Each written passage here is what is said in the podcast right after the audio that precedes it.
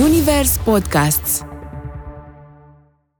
Începutul meu, de fapt, în lumea modei a fost uh, uh, un, un start în viață care, până la urmă, mi-a pecetluit întreaga existență. Da, am încredere în mine și am avut întotdeauna și nu mi-a fost niciodată frică că pot să am dezamăgiri, deci a fost o durere mult mai mare, că eram prea fericită. Nu mi-a fost uh, greu să depășesc momente dificile, dar de fiecare dată am zis că fiecare moment greu te pregătește pentru următoarele. Lucrurile astea care sunt complicate, grele, care îți marchează existența și care te schimbă într-un fel sau altul, pentru că te schimbă ele, nu te schimbă persoanele din viața ta, uh, rămân. Îți rămân în suflet. Ceea ce nu m-a dărâmat, uh, m-a făcut mai puternică. Mi-am dat un target de 105 ani. Cred că în viață sunt momente când trebuie să reacționezi foarte rapid. Da, deci a fost uh, dragostea la prima vedere. Dilema cu Emma de la ZU, un podcast Zunivers. Salutare dragilor, Emma de la ZU sunt eu și vă spun uh, bun venit la un nou episod uh, din Dilema, un podcast Zunivers. Se spune că în viață contează atât povestea pe care o trăiești, dar cel mai mult ce-ți spui despre povestea pe care o trăiești. Poți uh, să alegi să te afunzi, să pici sau să te reinventezi și să-ți regăsești în orice situație puterea interioară. Știu, par a fi uh, niște rânduri scoase dintr-o carte, însă sunt rândurile care o descriu cel mai bine pe invitata mea.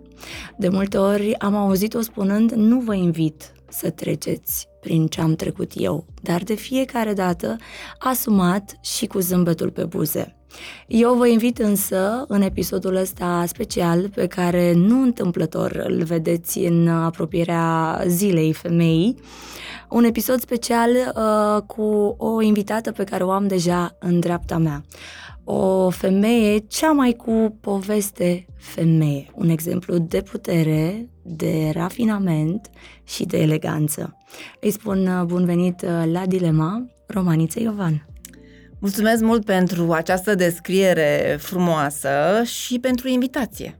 Și eu îți mulțumesc tare mult că ai acceptat să, să vii la podcastul meu, uh, mai ales că aparițiile tale sunt dintre cele mai rare. Să știi că am ales, uh, începând de la sfârșitul anului trecut, să dau curs uh, unor invitații care au uh, în spate uh, o persoană specială. Adică vreau, așa să zic, uh, în fiecare lună sau poate la două luni să uh, apar uh, alături de o persoană specială. Și eu îndrăznesc să zic un mulțumesc acum. cu, cu, mare, cu mare plăcere. Și uh, în semn de recunoștință că ai venit, Ți-am adus o carte. Uh, este din biblioteca mea personală pentru că Hai, nu am mai găsit-o pe, pe stoc. Trei femei. Este o carte care se numește uh, Trei femei și m-am gândit la tine când am zărit-o în bibliotecă gândindu-mă... Și chiar nu am uh, citit-o, dar uh, dacă este din biblioteca ta personală, aș vrea să-mi scrii ceva aici. O să-ți scriu cu siguranță. Mersi mult de tot. M-am Mulțumesc gândit frumos. că cumva acest titlu ți se potrivește uh, foarte bine. Este vorba despre trei femei mânate de dorința feminină. Dorință care se traduce în a fi, a depăși, a redeveni, a reinventa și cred că titlul, și a iubi. Și a iubi. și cred că titlul ți se potrivește pentru că cumva de-a lungul vieții ai uh, reușit să îmbini foarte multe laturi ale tale de la model la uh, om de afaceri, la soție, iubită, mamă. Sunt lucruri cumva diferite, dar cu foarte multă legătură între ele. Cum ai reușit să le îmbini atât de frumos? Da, viața mea care zic așa că are un număr de ani destul de serios, a început um, cu dreptul, pentru că am fost o fetiță um, sportivă.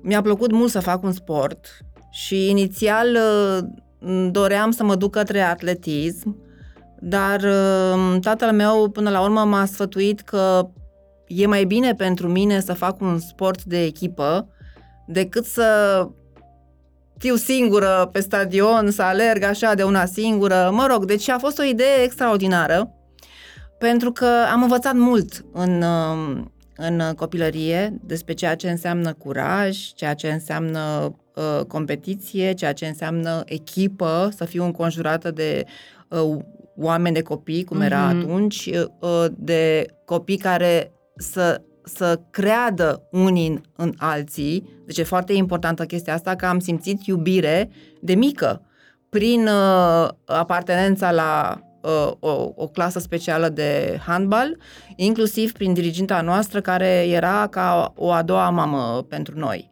Și cred că a contat că am, am crescut în uh, mediul ăsta și am continuat să fac sport și în timpul liceului.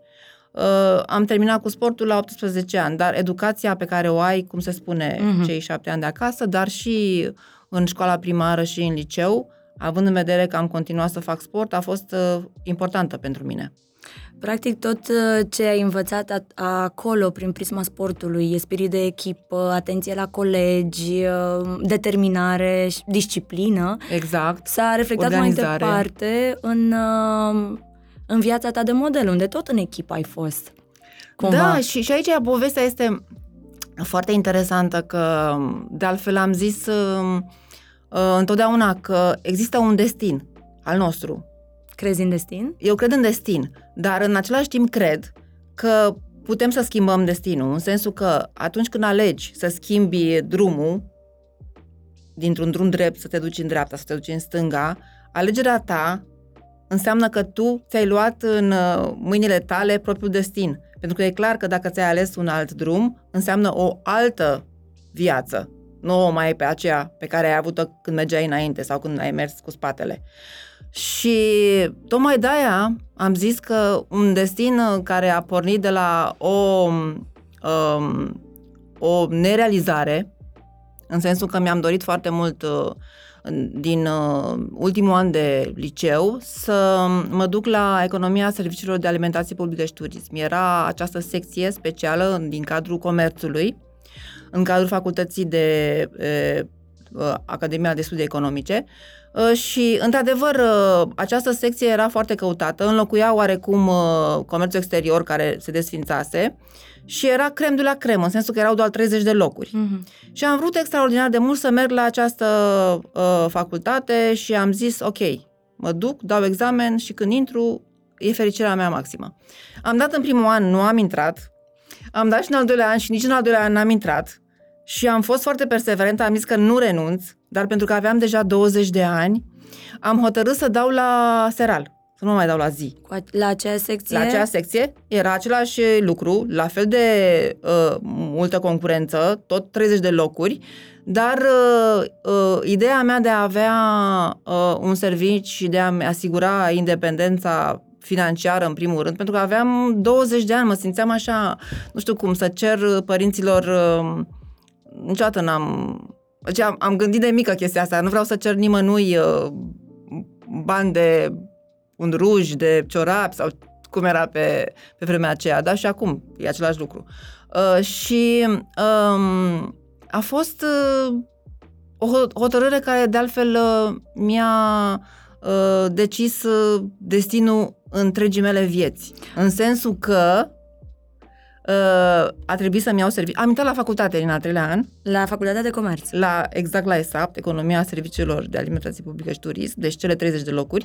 Am, am intrat a 28-a, deci a treia, mm. din, a treia din coadă. Zic la că limită, pentru da? mine treiul este o cifră norocoasă.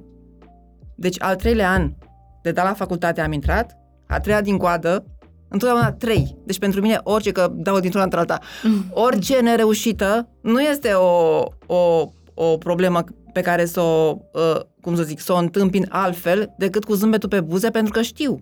Dacă din prima nu-mi iese, poate să nu mi-asă nici din a doua, dar din a treia sigur o să-mi iasă, adică asta este clar. Și din viața mea am observat că s-a întâmplat de multe ori lucrul ăsta. Și pentru că am vrut să dau la, la seral, mi-a trebuit loc de muncă, așa era pe vremea aceea, erai obligată mm-hmm. să lucrezi. Și așa, mama a găsit articol în România Liberă, cum că Centrul de Creație UCECOM caută tinere fete pentru meseria de model. Și iată-mă... În echipa de modele. În echipa de modele, de altfel, dacă nu intram la facultate din al treilea an și nu hotăram să merg la seral, eram uh, Nu studentă. te gândeai să-ți iei job? Nu, Nu. Te, mama ta nu ar fi găsit uh, Exact. răsp- Deci- uh, anunțul? Nimic nu, nu este întâmplător. Deci totul s-a legat așa fel încât... uh, Da, și lucrurile au funcționat uh, extraordinar pentru că am avut o viață foarte frumoasă ca model. Cum era viața ca model atunci? Um, în primul rând, aveam un program de șase ore. Uh, m-a ajutat enorm pentru că trebuia să mă duc în fiecare zi la facultate. La ora 4 începeau cursurile de după amiază, pentru că eram la seral. Și uh, nu mă duceam nici la 6 la servici, mă duceam la 9 și acolo mi-am schimbat uh, cu 80%, 80% cred că mi-am schimbat personalitatea, am devenit o persoană uh, foarte feminină, pentru că nu eram, eram o băiețoasă, deci De eram la handbal la... de la handbal, deci un sport dur. Și pentru fete mai ales, un sport foarte dur, de la păr scurt, așa eram până la 18 ani, păr scurt, la o domnișoară care a învățat să meargă, a învățat să se comporte în societate, care a învățat să se uh, uh, fardeze singură, a învățat să se îmbrace, adică chiar dacă aveam în mine probabil latentă undeva, uh, aveam calități pe care încă nu erau descoperite până la momentul acela, au fost descoperite și uh, au contat uh, enorm pentru mine ca personalitate această perioadă de șase ani uh, în, uh, în uh, lumea modei. Deci începutul meu, de fapt, în lumea modei a fost uh, uh, un, un start în viață care, până la urmă, mi-a pecetluit întreaga existență. Ce să zic? Practic atunci, uh, în anii de, de modeling, uh, ți-ai conturat personalitatea feminină, femeia romanița s-a dezvoltat atunci. Exact. Deși uh, ai venit din, uh, din sport cumva, dintr-un mediu în care presupunea forță, ușor băiețoasă și așa mai departe, crezi că feminitatea este ceva care se poate cizela sau o ai sau nu o ai? Eu cred că da, cred că se poate cizela. Și de altfel uh, sunt lecții pe care poți să le înveți. Um, Totul e să îți dorești să faci această schimbare. Eu cred că avem în noi această feminitate. Nu cred că ne naștem noi femeile uh, fără feminitate. Dar depinde, într-adevăr, cum uh, pășești în viață și ceea ce faci în viața ta, că sunt uh, uh, meserii, cum a fost meseria asta de model, sunt activități uh, care uh, te ghidează către o lume masculină sau o lume feminină, știi? Și până la urmă, mi-aduc aminte că tata, de exemplu, văzând uh, eșecul um, uh, neintrării la facultate și în al doilea an, um, a insistat uh, foarte mult să mă fac uh, o- ofițer, să mă fac ofițereasă. Ofițer? Ofițer, da. Și pentru că el era cadru armatei și a zis că e și asta o meserie. Uh, De altfel, eu am tot respectul pentru uniformă și întotdeauna am fost uh, impresionată, m- mai ales de bărbați îmbrăcați în uniformă, uh, dar și de femeile îmbrăcate în uniformă. Dar, efectiv, nu mă vedeam eu în uh, postura în care să uh, îmbrac zi de zi uh, uniforma cachi, cum nu mă vedeam în postura în care să fiu atât de, uh, cum să zic eu, de dură, pentru că trebuie să ai o duritate clară, adică nu ai cum să fii ofițer, uh, indiferent că ești în armată sau ești în uh, alte sisteme, uh, fără să ai o duritate în tine, adică e evident că trebuie... Și nu, am refuzat uh, Nu mi-aș imagina un om creator de frumos Da.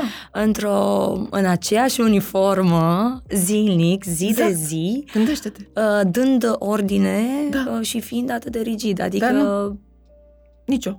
nu, Și nu, d- după aceea când uh, am uh, hotărât în anul al treilea să dau la facultate, dar la Seral, um, și mi-am găsit această meserie, fiind obligată să am uh, un servici, mi-am dat seama că, Doamne, deci cum putea să fie? Deci la, la pol opus, adică Exact. exact deci continui uh, să, să r- am respect față de uniformă și chiar am zis întotdeauna ca drept urmare și Adrian purta uniformă, deci uniforma m-a frapat în primul rând uh, ca și postură, ca și uh, statură, știi? Uh, dar uh, nu știu, mi-am pus de multe ori un chipiu, chipiu tatălui meu de uh, ofițer. Îmi stă foarte bine cu chipiu. sunt convinsă. Dar uh, nu, nu era pentru mine. Și din momentul în care ai pășit pe podium, îmbrăcată, răsfățată, expusă și admirată, ai știut dintotdeauna că moda va fi sensul existenței tale, că asta vrei să faci? Uh, nu pot să zic, nu pot să zic, pentru că eram uh, într-o perioadă în care uh, uh, nu știam ce va urma. De altfel, pe vremea aceea, e un lucru foarte interesant, uh, manechinele, modelele care erau angajate cu carte de muncă, așa cum eram și eu, puteau ieși la pensie din această meserie. Adică, practic, uh, dacă îți păstrai uh, silueta și erai uh, corespunzătoare din punctul ăsta de vedere al fizicului, Mhm. în primul rând, uh, nu renunțau la tine pentru că depășeai o vârstă cum este probabil în uh, momentul de față. Adică cred că acum dacă depășești vârsta de 20 și ceva de ani, două, nu știu, 28, două, nu știu, ceva de genul, cu toate că acum s-au schimbat uh, în, uh, în, uh, în altă direcție lucrurile, că sunt de multe ori, am văzut că sunt modele și de 50 și ceva de ani, uh, influencere Da. care au o, o postură extraordinară și o ținută nemaipomenită și care chiar Și o imagine și o impecabilă imagine și transmit ireproșabile, e, ceva- ireproșabilă, da. de care avem nevoie, că până la urmă frumusețea nu are vârstă. Da, nu are. Sau Și Da. de altfel, frumusețea cred că o avem în noi, în primul rând. Că dacă nu avem sufletul frumos, nu putem să scoatem la, la suprafață ceea ce vede în general oglinda și cei din jurul nostru. Și nu știu dacă mă gândeam că rămâneam, că aș fi rămas în lumea modei, pentru că de fapt eram studentă la, la ASE și mă gândeam că terminam facultatea, nu știam că o să vină Revoluția între timp, uh, terminam facultatea și urma să fiu um, în principiu corespunzător pregătirii pe care eu o, o făceam la uh, Academia de Studii Economice la ESAPT, uh, urma să fiu în managementul unui hotel sau alimentație publică, deci ceva de genul, economist. economie sau alimentație publică, Da, deci- comerț. în Da, zona nu mă asta. gândeam că ar fi fost uh, moda ceva care Și, continua Care a după fost- ce terminam facultatea. și care a fost momentul în care ai zis, eu, Romanița Iovan, o să mă ocup toată viața de frumos? Păi a fost momentul uh, de, de uh, zic eu așa, de răscruce, unul dintre momentele mele ad- adevărate, adevărate de răscruce în viața mea, uh, 26 de ani, în uh, 91, când, uh, după Revoluție, deci, când eram um, în dilemă um, și aveam trei uh, posibilități. Am zis, am trei posibilități. Ce să fac cu viața mea? Mm-hmm. Puteam să am a- chiar așa a patra, dar pe asta n-am luat-o în calcul. Ca a patra ar fi fost aceea de a rămâne, uh, de a fi soție, fără să am nicio activitate. Că era și asta o posibilitate. A, să rămâi uh, doar soție și așa Doar mai soție, departe. pentru că e și asta o, Da, este o variantă. e o și- variantă pe care eu n-am luat-o în calcul, dar ea există. Și asta nu înseamnă că nu poate fi folosită. Deci, a fi soție, mi se pare o chestie extraordinară să fii soție și mamă. Este o cea mai mare job și cel mai greu job pe care poate să-l aibă o femeie, după părerea mea. Deci, nu e deloc uh, greu. Da, nici ușor. Și eu n-am luat în calcul această a patra variantă, am luat doar primele trei. primele trei, uh, prima ar fi fost uh, aceea de a merge cu, um, cu meseria de model uh, peste hotare, adică să continui această meserie în străinătate și am încercat uh, și am făcut un pas în sensul că am fost la uh, o prezentare de modă la Nuremberg uh, printr-o agenție de modele și mi-am dat seama că ce iau pe mere dau pe pere și că aveam deja o vârstă la care um, mintea mea era undeva la apogeul activității de model, în niciun caz nu la început, adică la 26 de ani. Adică dacă mă prindea revoluția, să zic așa, când aveam uh, 16-17 ani, da, mergea. Dar așa, de la 26 de ani, am zis ok, mi-a plăcut uh, experiența, dar uh, după această experiență am renunțat la prima variantă. A doua variantă um, era să uh, continui uh, uh, meseria pentru care m-am pregătit, adică pregătindu-mă în uh, management în turism, aș fi putut să fac ceva, agenție de turism sau să merg pe ideea pentru care m-am pregătit uh, uh, vis-a-vis Ani, de... practic. Da, ani, adică chiar era o treabă și... Dar, ce să zic, uh, cea a treia variantă, care era la fel legată tot de ani, tot de o meserie pentru care m-am pregătit, uh, cea de model, uh, cred că anii ăștia de, uh, cum să zic eu, de modeling uh, m-au uh, marcat atât de mult ca și personalitate, Mhm. încât uh, am hotărât uh, până la urmă să continui uh, să exist în lumea modei. Adică m-am îndrăgostit de lumea modei atât de mult încât uh, efectiv n-am putut să mă extrag de acolo, știi? Și am zis ok, deci e, după părerea mea, cea mai îndrăzneață dintre cele trei opțiuni pentru că era cu multe și multe și multe necunoscute, ca la 26 de ani să-ți uh, înființezi propria casă de modă, având în vedere că, de fapt, uh, era un început uh, și nu mă bazam pe nimic. Că nu- Chiar, chiar era un început. Un Nu început. prea știai Da, ce de- înseamnă din- moda de fapt. Da, și nu știam decât uh, uh, prin prisma a ceea ce am, fă- am fost părtașă, ca să zic așa, Mhm. la evenimente, la evenimente de modă prin uh, uh, Centrul de Creație UCECOM și cunoscând într-adevăr uh, uh, parte din, uh, cum să zic eu, ceea ce înseamnă o casă de modă, uh, colectivul de uh, designeri, colectivul de uh, croitorese, uh, colectivul de management și toate astea legate între ele, ajutat într-adevăr de acea facultate care chiar dacă era specializată pe turism, ea are în spate uh, noțiuni clare și Care se pot profunde de aplica- economie. Economie și produse de mărfuri, care de altfel uh, se poate aplica în orice domeniu. Deci ASEU pe care indiferent că te duci la cibernetică sau te duci la ESAP sau te duci comerț sau uh, zona de economie există în fiecare dintre aceste, uh, cum să zic eu, secții. Și așa am ales, uh, m-am legat foarte, foarte, foarte strâns de ceea ce am făcut ca și model în uh, perioada în care am fost angajată cu carte de muncă, în sensul că am mers pe același tipic. Am făcut prima prezentare de modă la Intercontinental, am făcut, uh, uh, co- nu concurs, că până la urmă mi-am luat fostele mele colege ca manechine, ele au venit uh, și m-au ajutat în primele mele prezentări. Mi-am luat ca și colectiv de croitorese dintre fetele care erau croitorese la Centrul de Creație UCECOM. Deci, deci practic, echipa. echipa ea a fost tot Mhm. aceeași, numai că am plecat de la um, un regim și m-am dus către alt regim, adică de la stat și m-am dus la privat. Într-adevăr, a fost, um, uh, au fost momente când um, am avut într-adevăr uh, imaginație, curaj și am profitat de oportunități. În sensul că primii mei uh, bani ca și companie nu i-am făcut din modă, ci înainte să uh, îmi uh, fac prima colecție, am făcut un calendar.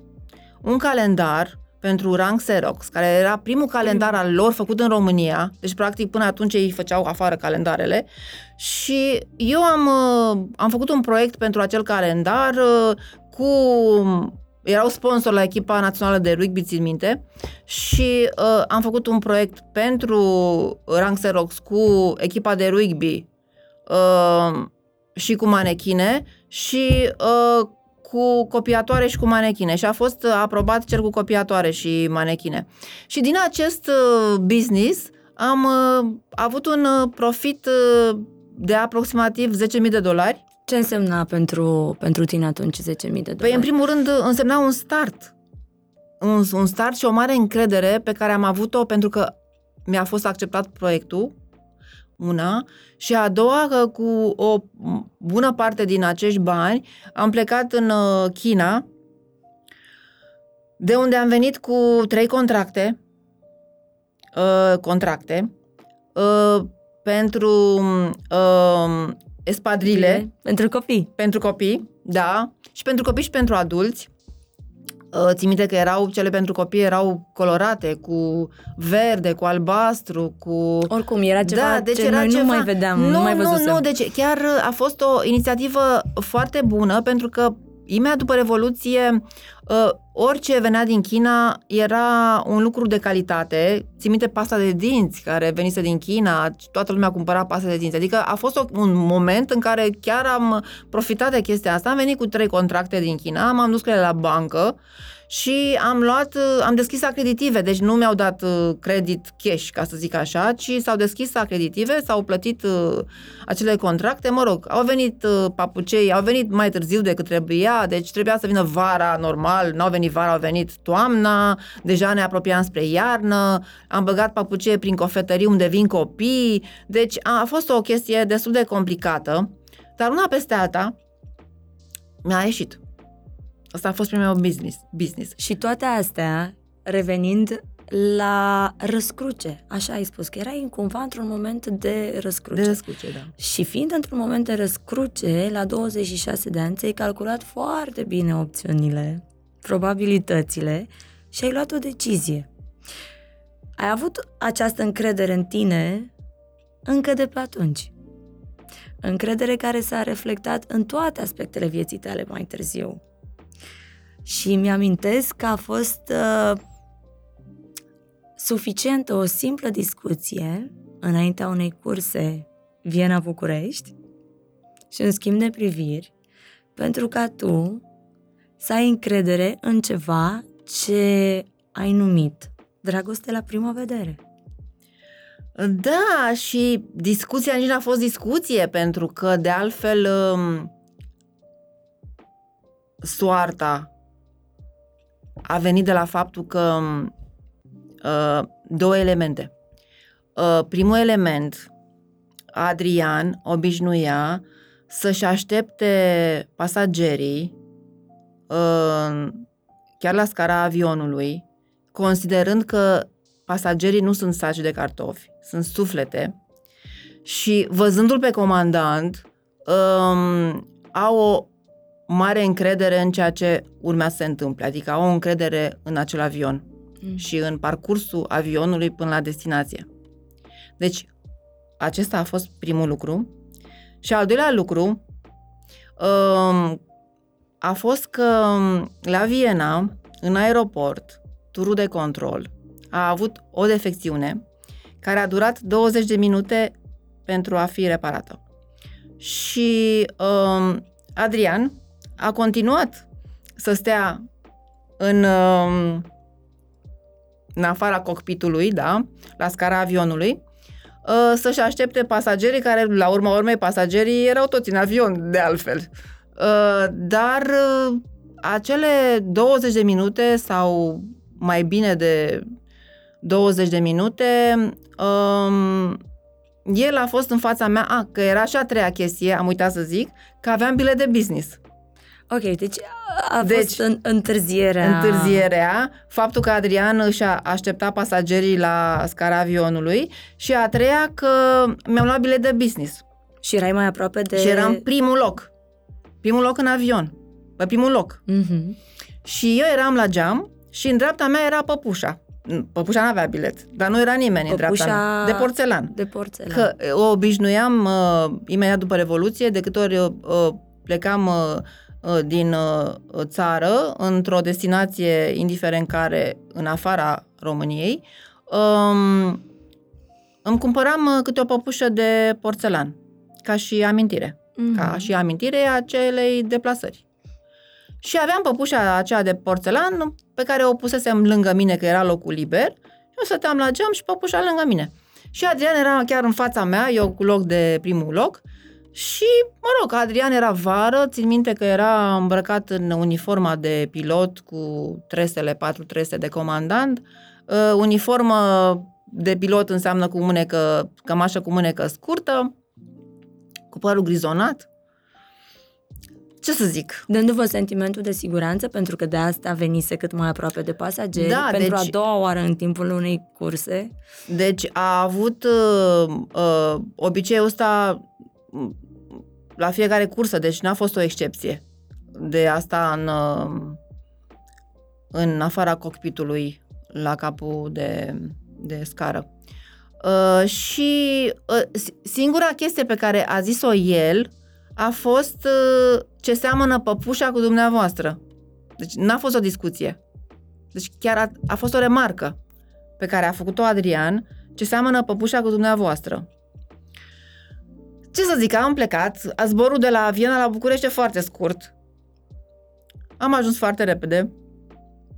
Um, țin minte și cum eram îmbrăcată. Eram îmbrăcată în alb, cu accente de roșu și aveam o bandană pe, pe cap, o, o eșarfă. Și am coborât. Nu făcea chestia asta și la coborâre. Deci făcea nume la urcare cu Mhm. pasagerii. Uh, Am coborât, am ajuns acasă și... Da. Deci... Um, um, m-am gândit la el. Pe drum de la aeroport De la aeroport spre casă. spre casă. M-am gândit la el. Și am ajuns acasă. Și știi cum e cu sună un prieten, știi? Că la mine a funcționat chestia asta cu sună un prieten. Am pus mâna pe telefon și am sunat uh, o prietenă care era uh, reporter și știam că um, uh, soțul ei lucrează la Tarom Mm. și am rugat-o Liliana, Liliana Levința, așa o cheamă, Liliana, te rog frumos, află cine era comandantul aeronavei care a adus uh, Boeing 737, care a, a adus aeronava Boeing 737 de la Viena la București. Că era una singură, nu erau, nu știu, 100 de curse. Acum, că era repede. Mhm. Și da, și a fost și aici altă coincidență că, sau nu întâmplătoare, nu? Că a aflat cine era și culmea, culmea, că Liliana chiar îi luase un interviu cu un timp în urmă și avea telefonul lui uh, de numărul lui de telefon. Avea contactul uh, direct. Dar Da. ce a fost atât de puternic? Uh, Ce ai simțit atât de puternic în- încât ai zis eu trebuie să pun mâna pe telefon și să continui discuția pe care Da, am nu, deci avut-o? a fost așa un gest, uh, știi că la um, cred că în viață sunt momente când trebuie să reacționezi foarte rapid.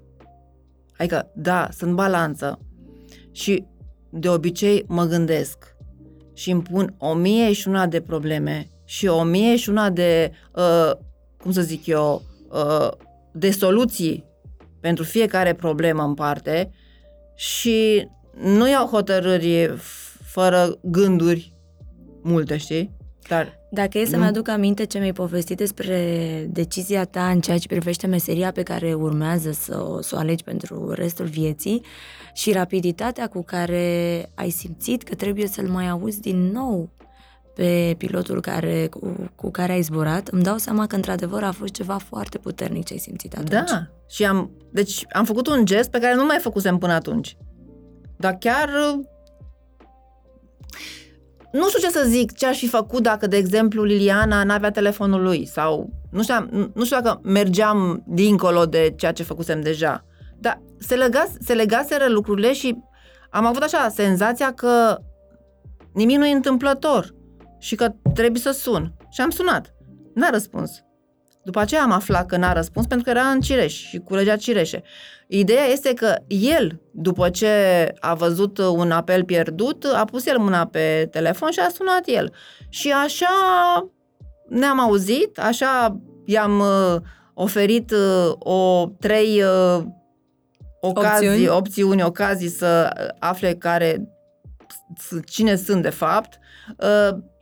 Uh, primele două au fost greșite și, într-adevăr, a treia a zis, am vorbit despre păpuși, chiar dacă el, de fapt, el a făcut remarca aceea despre păpușa pe care o aveam El nu lângă știa mine. nimic despre Romanița El nu știa Iovan. nimic. El știa doar că a călătorit alături de o doamnă și păpușa Cu ei. păpușă, da. Deci nu, nu știa. Nu știa nimic despre mine. Și dacă nu și-ar fi amintit uh, la telefon Nu știu ce să că zic, Emma, chiar nu ești știu să doamna zic. cu păpușile. Nu știu ce să zic, adică nu mi-aș fi proiectat uh, după aceea ce aș fi făcut dacă și cu parcă. Ideea este că am vorbit la telefon și a doua zi uh, îmbrăcat cu totul altfel, că a venit pe motor, îmbrăcat în piele, de unde era îmbrăcat în uniformă, a fost un impact uh, un pic diferit, știi?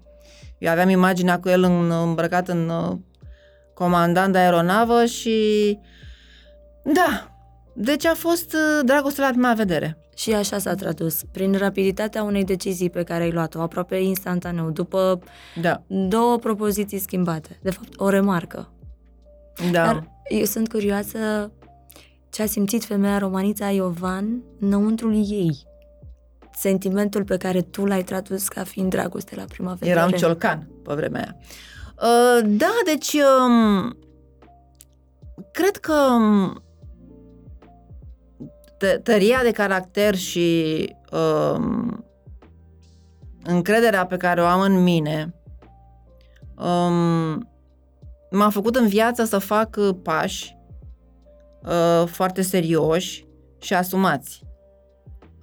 Da, am încredere în mine și am avut întotdeauna și n- nu mi-a fost niciodată frică că pot să am dezamăgiri sau pot să am uh, răspunsuri negative în to- toată viața mea. Pentru că a- am avut în viața mea dezamăgiri și am avut uh, uh, de multe ori, uh, să zic așa, impact uh, negativ. Uh, mi-am dorit să fac și am făcut ce mi-am dorit. Adică, cred că m-a condus uh, această etichetă pe care mi-am pus-o de micuță. Să-mi îndeplinesc visele. Deci am crezut în vise și am făcut tot ce am putut să mi le îndeplinesc. Și, și acum, la vârsta maturității, uh, când am eu copil și îl încurajez în visele lui, de fiecare dată când are vise, uh, am vise noi. Deci nu abandonez această idee. Deci nici acum. De-abia aștept să mi le împlinesc. Îmi dau seama din uh, povestirile tale pe care mi le-ai uh, mărturisit până acum că nu ți-a fost teamă niciodată de dezamăgiri, nu te-ai temut niciodată să-ți iei viața în uh, propriile mâini. Ți-a fost foarte limpede ce vrei să faci, ce poți, dar uh, cu toate astea sunt convinsă că au fost situații în viața ta care ți-au uh, pus un mare semn de întrebare și cu toată puterea pe care ți-ai construit-o în jurul tău, au fost momente în viața ta în care ai spus nu mai pot. Um, nu știu dacă um, au fost momente în care am spus nu mai pot. Uh, dar dezamăgiri am avut. Am avut dezamăgiri uh, și de la prieteni, uh, dar uh, să știi că pentru mine funcționează uh, vorba cu doi pași înainte. Nu mi-a fost uh, greu să depășesc momente dificile, dar de fiecare dată am zis că fiecare moment greu te pregătește pentru următoarele. Și de multe ori, următoarele au fost mai grele. Deci nimic nu este întâmplător. Viața îți dă, sunt de acord cu chestia asta, viața dă, îți dă atât cât poți să duci. Și se pare că am putut să duc. Și poate nimic din, din nimic din ceea ce, dacă, dacă ceea ce s-ar fi întâmplat în viața mea n-ar fi fost, eu aș fi fost altă persoană, nu? Nu știu ce să zic. Da, aș, aș vrea să, să, să tai uh, cu, cu, să zic așa, să uh, duc cu buretele ceea ce n-a fost uh, frumos în viața mea sau să încerc să schimb uh, porțiuni uh, din existența mea. Dar de altfel, mă gândesc așa, dacă aș schimba ceva, orice ar schimba, uh, cursul vieții mele ar fi cu totul altul. Și atunci nu l-aș avea pe Albert. Nu știu, adică mi se pare așa o chestie că orice aș face, trebuie să ajung la Albert. Și dacă ar schimba ceva, n-ar mai fi Albert. Și atunci n-ar schimba nimic. Deci este evident că viața pe care o am acum este un cumul de acțiuni, de trăiri, de bucurii, de tristeți, care mi s-au întâmplat până acum. Și atunci, de ce aș schimba ceva? Că mie îmi place ce mi se întâmplă acum. Albert a venit în, în viața voastră după un moment care a împărțit practic lumea în două. Un moment uh, anume dintr-o noapte în care în povestea asta frumoasă de tip Hollywood, pilotul și creatoarea de modă a auzit în toiul nopții cum clanța dormitorului, clanța ușii dormitorului este forțată. Și gândește-te că nici n-am auzit. Efectiv, m-am trezit și am văzut o siluetă în uh, tocul ușii. Tu nu ai auzit niciun fel de zgomot N-am în auzit noaptea niciun aia. fel de zgomot. Deci m-am trezit pur și simplu.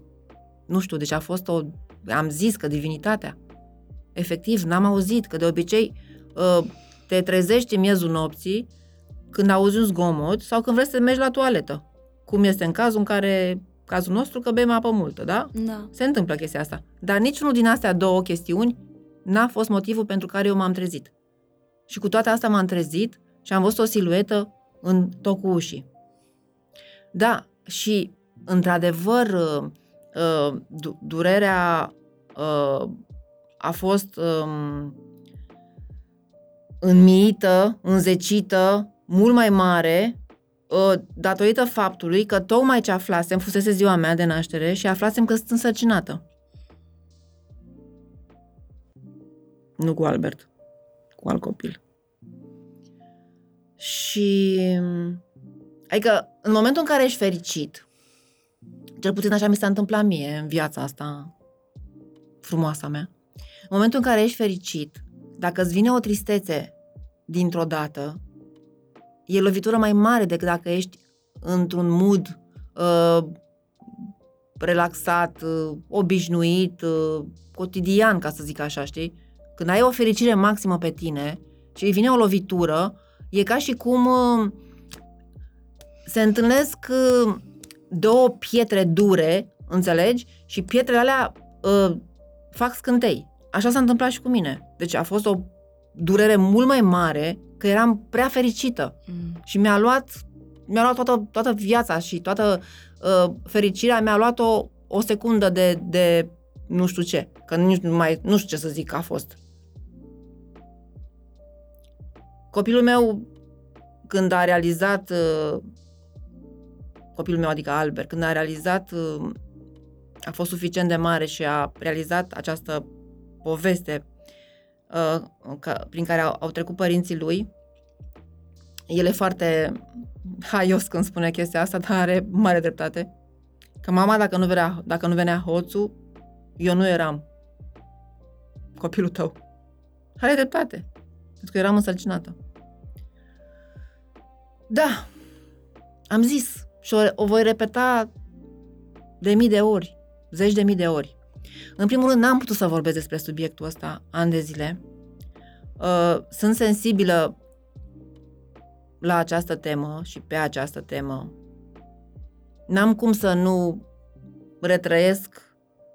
Acum, da, au trecut 17 ani sau ceva de atunci. Um, dar um, am, am rămas cu... Pot să zic că sunt traume sau răni care nu se vor vindeca și nici nu cred că încerc să le vindec. Pentru că ele fac parte din mine și, uh, de altfel, ele trebuie să existe acolo. Uh, trebuie să existe acolo, nu le dau la o parte, nu le voi uita. Uh, da, s-a, s-a întâmplat acea împărțire a țării în două, nici nu știu, sunt foarte mulți care încă cred în bazaconile care s-au spus. Nu, nu voi uh, încerca niciodată să conving pe nimeni de nimic și nici nu vreau să, nici n-am așteptări să mă iubească o țară întreagă. Important pentru mine este ca cei din jurul meu să mă înțeleagă uh, și dacă există și persoane care nu mă cunosc și mă iubesc, cu atât mai mult mie îmi fac bine lucrurile astea. Și din scrisori, că am primit foarte multe scrisori pe vremea aceea, uh, am avut o doamnă care chiar a fost uh, aproape de mine extraordinar de mult. Deci a fost uh, o, o persoană care mi-a făcut bine scriindu-mi și îmi făcea bine, de fapt, citind scrisorile de la ea. Și uh, Radinca o cheamă. Și am zis că, Doamne, nu ne-am întâlnit până acum, niciodată, dar mi-aș dori la un moment dat să o, să o întâlnesc pe această femeie. Care a fost chiar alături prin, a, prin scrisori. Prin scrisori, da. Atunci ai cunoscut-o în perioada... Atunci, da. da doar atunci prin intermediul acestor scrisori. Exact, da.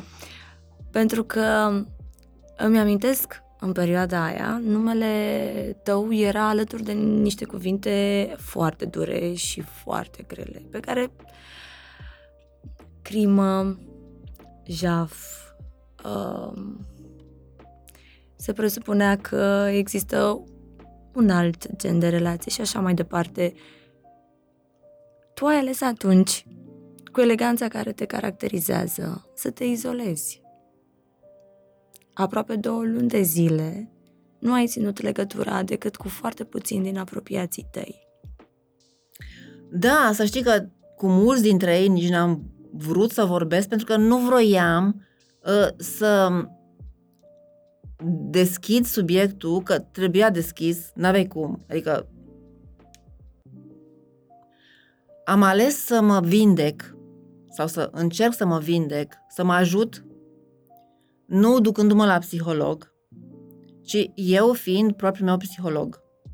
Și cred că um, această um, dorința mea de a citi și după ce tata a venit cu cele 100 de publicații cu mine și cu Adrian pe prima pagină, de a, a scrie cartea Cuvântul care ucide, um, a fost uh, cea mai bună soluție pentru mine să înțeleg mai bine latura umană, uh, să învăț lecția care a fost o lecție într-adevăr importantă pentru mine și anume niciodată să nu judeci pe nimeni.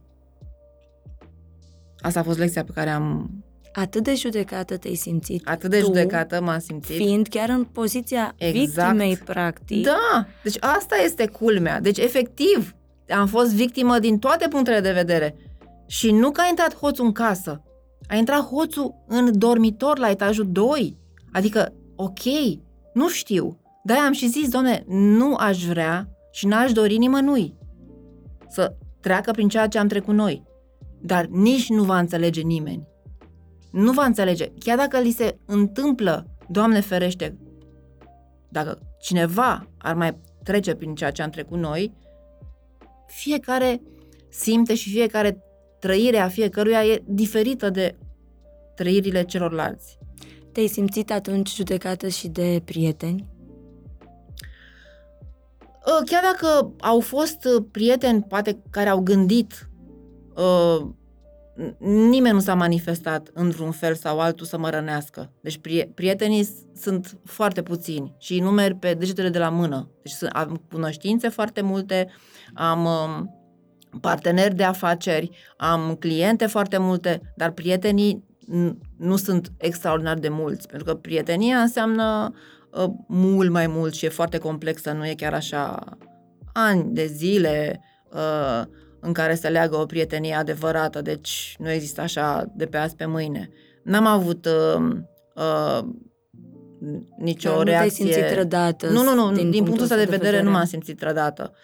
Și de altfel uh, a, ajunsesem um, a, atât de mult am, am gândit uh, și am vorbit uh, eu cu mine însă, pentru că mi-am dorit așa, să fiu departe de lumea dezlănțuită, chiar dacă mă simțeam cu camerele și cu uh, focusate, luminile focusate pe casa din uh, primăverii.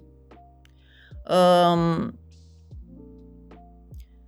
uh, na, na, am ales să fiu la distanță, cu mine însămi, să citesc, să nu mă mai gândesc. Și atunci când am început să mă gândesc, să scriu cartea.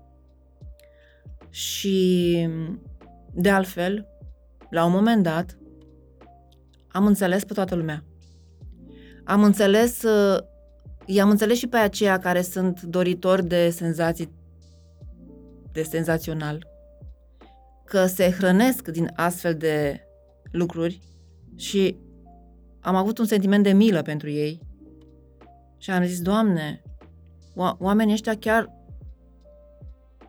au o mare problemă în viața lor și probabil că sunt foarte frustrați de ceea ce li se întâmplă sau ceea ce nu li se întâmplă. Dacă aleg să trăiască din nenorocirea altora sau să se bucure de altfel din nenoro- de nenorocirea altora sau să uh, împieteze uh, calitatea umană sau să jignească sau să lovească uh, suflete care de altfel n-aveau nicio legătură cu uh, a, acea, cum să zic eu, a ceea ce s-a, s-a întâmplat. Uh, deci, i-am înțeles pe toți, i-am înțeles și pe cei care mediatizau de dragul de a face bani, adică eu i-am înțeles. Dar asta nu înseamnă că i-am uitat. Deci chiar nu. De uitat nu-i uit. Da, de iertat ai putut să iei de, ceva? Nu. Nu. Deci nu. Pentru că așa sunt eu, deci sunt um, sunt construită într-un fel uh, în care, într-adevăr, îmi asum ceea ce fac, îmi asum ceea ce gândesc și ceea ce spun. Dar, în același timp, ceea ce îmi face rău, nu pot să arunc într-o zonă unde nu mai am acces. Și atunci n-are cum să nu mă influențeze. Și ceea ce mă influențează, nu pot să uit. Și nici nu pot să iert. Dar asta nu înseamnă că n-am mers mai departe în viața mea frumoasă, să scot în evidență ceea ce mă caracterizează, să mă bucur de fiecare clipă și, cum am zis la începutul uh, întâlnirii noastre, uh, ceea ce nu m-a dărâmat uh, m-a făcut mai puternică. Mai puternică însemnând că după episodul ăsta ai putut să-ți recapeți încrederea în oameni? Poți să ai încredere în oameni din nou acum? Uh, nu mi-a lipsit încrederea în oameni, nici în perioada aceea, pentru că am avut, cum îți spun, uh, un nucleu de prieteni care m-au uh, susținut și în, în niciun caz uh, n-am fost uh, um, atât de speriată de uh, condiția umană, de umanitate în general, uh, pentru că într-adevăr m-am, m-am bucurat de cei, mai ales uh, străini de mine, care m-au uh, încurajat. Și am zis, există iubire. Și dacă te iubește un singur om din lumea asta mare și din țara asta de 22 de milioane cât erau, dacă mai sunt acum 20 de milioane. Și un singur om dacă te iubește, care nu te, nu te, nu te cunoaște, care nu te cunoaște fizic, pentru că până la urmă noi suntem uh, niște personaje pentru ei. Suntem niște personaje pentru că nu ne cunoaște lumea care ne vede pe stradă și nu ne cunoaște nici lumea care ne vede la televizor și cu atât mai mult nu ne cunoaște lumea care citește despre noi. Adică citește despre noi ceea ce cineva a scris care la rândul lui nu mă cunoaște. Adică este clar, dacă cineva se gândește la toți pașii ăștia, îți dai seama că undeva este o mare... Le scapă câte ceva. Da, exact, adică poate fi o mare minciună. Și tu, de fapt, îți faci o idee uh, despre uh, un personaj, cum a fost cazul meu, total greșită. Pentru că nu, nu trece prin uh, fluxul gândirii tale, uh, ci trece, de fapt, prin tre niște litere, niște cuvinte scrise de un, un, o persoană, că nu, nu pot să zic acum că nu, nici nu mai pot să zic că jurnalist, că deja chestia asta e destul de complicată. Un jurnalist înseamnă o calitate pe care cei care au scris nu aveau. Mulți dintre cei care au scris toate prostiile alea nu aveau această calitate. Deci, după părerea mea, un jurnalist înseamnă cu totul altceva decât să scrii niște... Dar mă rog, acum nu vreau să fac uh, de nu, înțeleg. deontologia... Înțeleg uh, uh, starea cu care vorbești despre un eveniment care practic ți-a schimbat viața. Da. Adică pot, pot să înțeleg și cred că oricine care va urmări uh, povestea pe care o avem noi două aici va înțelege exact Uh, nu, de fapt, va alege să înțeleagă. Va alege să înțeleagă ce... Să înțeleagă pentru ce că... dorește să înțeleagă până la urmă, să știi că nu e... E corect, că până la urmă nimeni nu poate să te înțeleagă, uh, nu poate să te înțeleagă decât cine a trecut prin așa ceva. Da, adică nimeni. Și în situația asta, de fapt, eu nici nu-mi doresc chestia asta. Și nu mi-am dorit niciodată să mă înțeleagă cineva. Dar ce ți-a lipsit cel mai mult atunci, în perioada aia? Care era cea mai mare nevoie a ta? Păi, n-aveam o altă nevoie decât să fac ceea ce vreau să fac. Și aia am făcut ce am vrut să fac. Adică am stat departe de oameni, departe de familie, departe de prieteni, numai eu în casă cu Adrian și eu am preferat să stau mult timp pe terasă și să stau să citesc. Și citeam um, beletristică, citeam cărți ușoare, numai ca să-mi duc gândul în altă parte.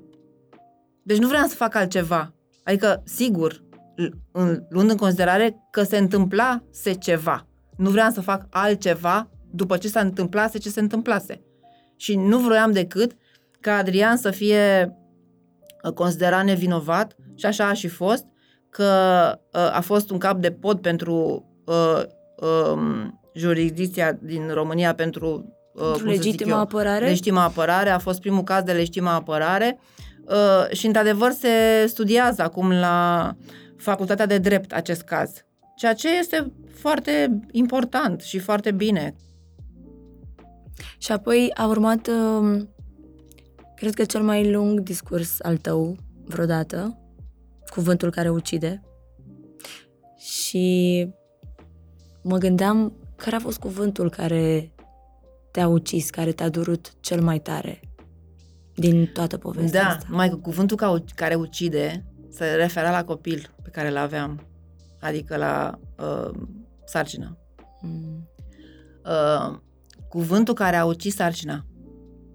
Asta însemna. Și cuvântul era, de fapt, um, un simbol. Nu a fost un singur cuvânt. O sută de publicații. O sută de publicații. Uh, pe prima pagină mi, le, mi le-a adus tata. Și gândește-te că eu chiar n-aveam nicio treabă. Deci eu eram în casă, o persoană publică, asta a fost singura chestie.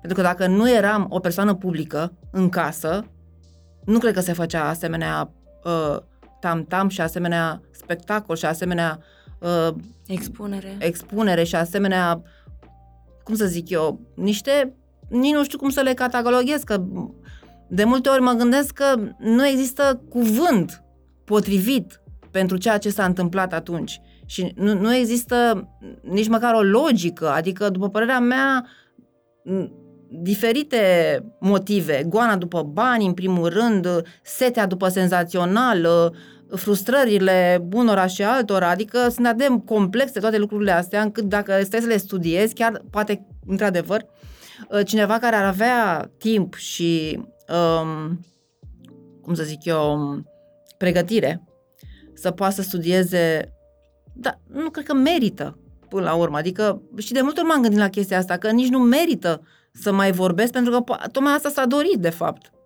să îi aduci în... Da. E inexplicabil ce s-a întâmplat, după părerea mea, dar singura mea vină a fost că eram persoană publică. Asta a fost singura mea vină. În rest, n-aveam nicio nimic. Nimic, nicio legătură cu nimic. Nici măcar faptul că n-am pus eu mâna pe pușcă. Deci asta e și Adrian. Adrian nici măcar n-a, uh, n-a tras. El pur și simplu a dat cu uh, pușca în cap și s-a declanșat uh, automat. Deci, până la urmă, nimeni n-a dorit niciun rău. Numai nouă mi s-a întâmplat un rău prin acea intrare uh, în, uh, în domiciliul nostru. Adică ăla a fost rău de la care s-a pornit, de fapt, toată nebunia asta. Deci nu știu dacă cineva a luat în calcul, de fapt, de unde s-a pornit această nebunie. Deci așa e simplu.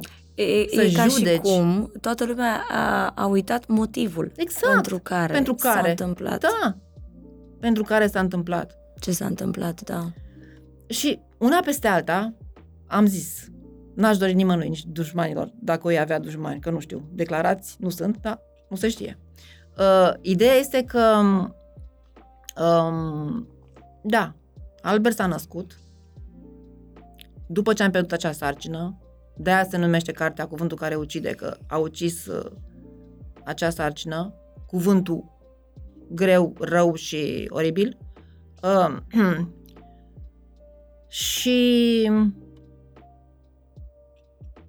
suntem acum la 17 ani distanță de atunci.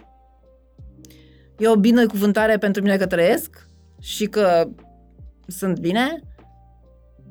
Și asta e. Te-a ajutat foarte mult scrisul atunci. Da, m-a, m-a ajutat citit în primul rând. Am citit mult.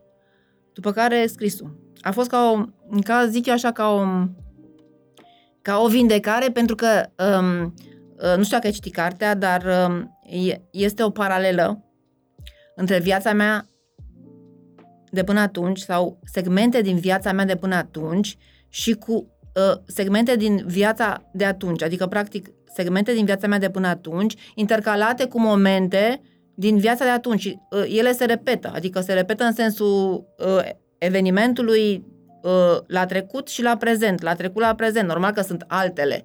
Și în general m-am uh, axat pe ceea ce au scris uh, uh, personalități uh, um, în uh, perioada aceea și m-am mirat foarte tare despre ceea ce au scris unele personalități de la care aveam mari pretenții, dar după aceea finalul, finalul este clar.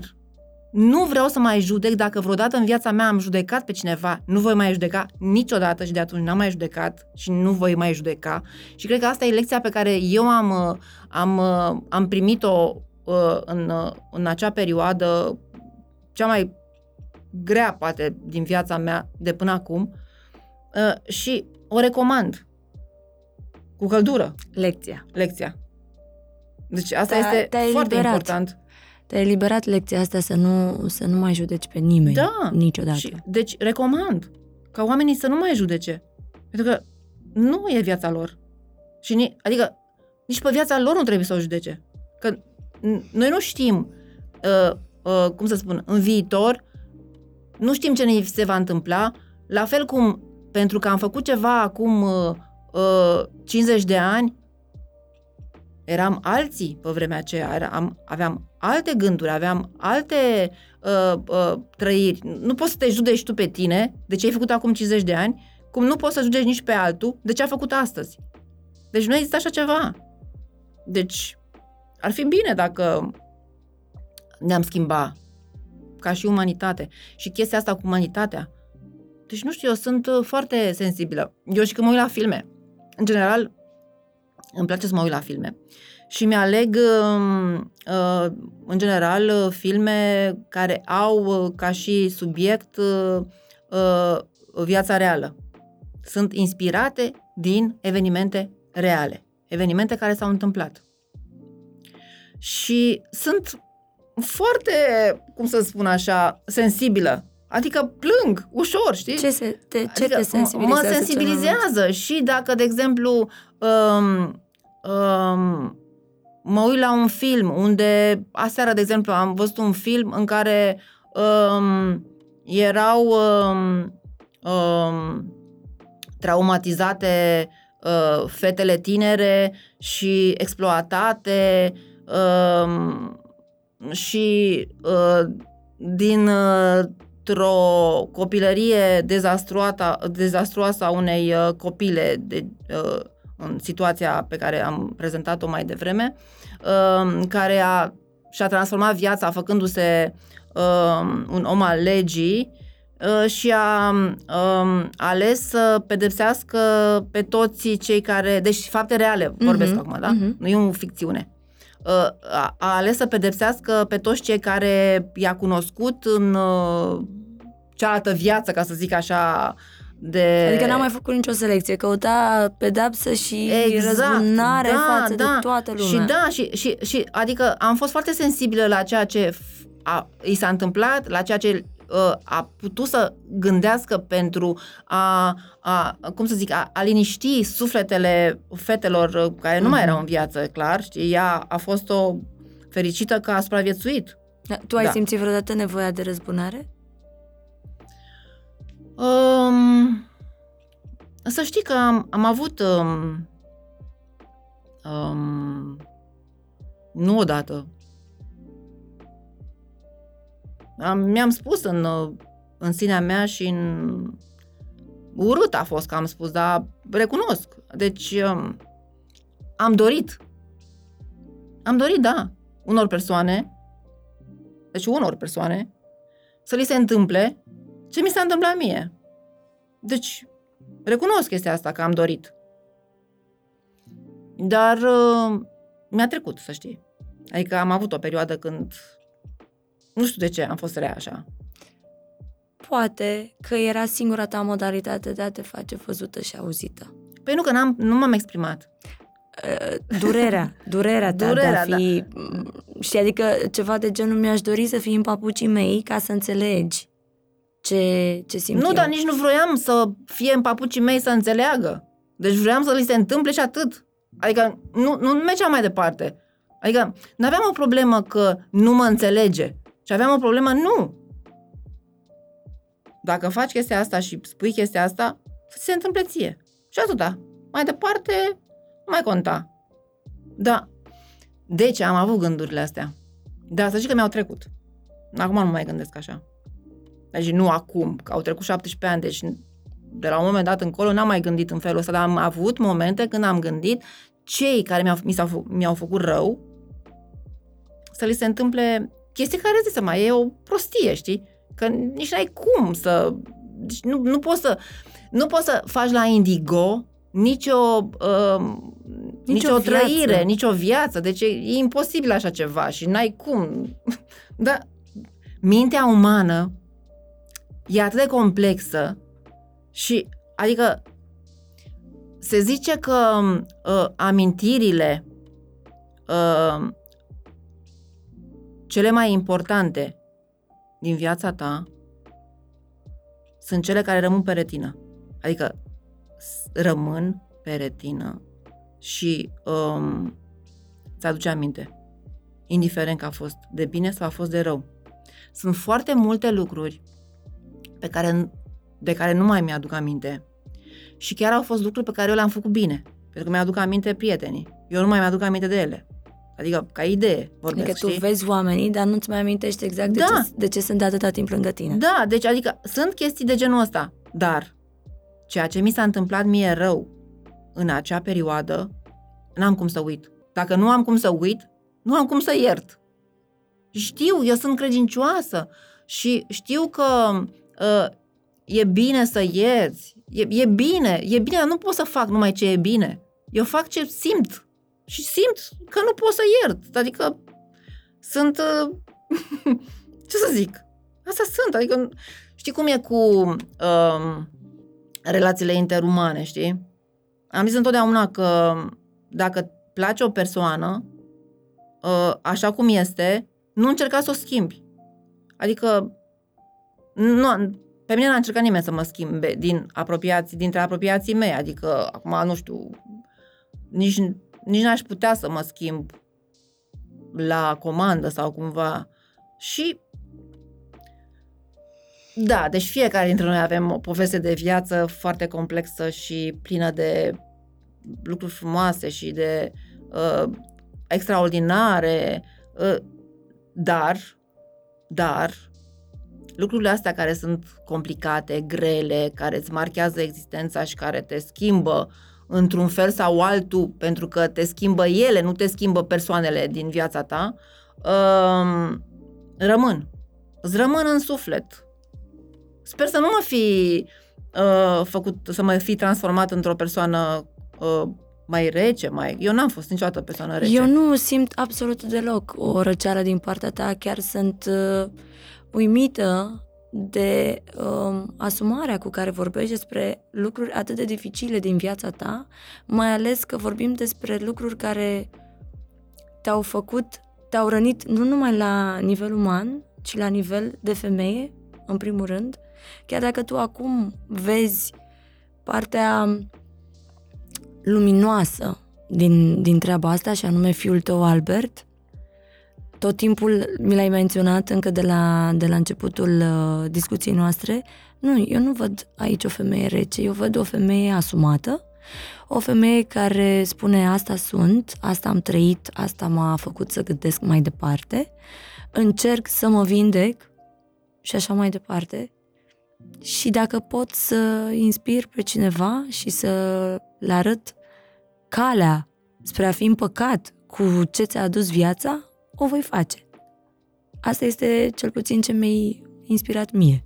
Nu am simțit nici că vrei să colorezi adevărul, nici că vrei să par mai puternică, nici mai slabă, ci pur și simplu sunt trăirile unei femei care într-o singură noapte i s-a luat liniștea, i s-a luat uh, o viață pe care o purta și o femeie care este ok. Dacă asta este ce mi s-a dat să duc, voi duce cu capul sus și voi vorbi atunci când voi simți eu. și asta este... Îți recunosc că și eu am, am avut foarte mari emoții înainte să vii. Foarte mari emoții.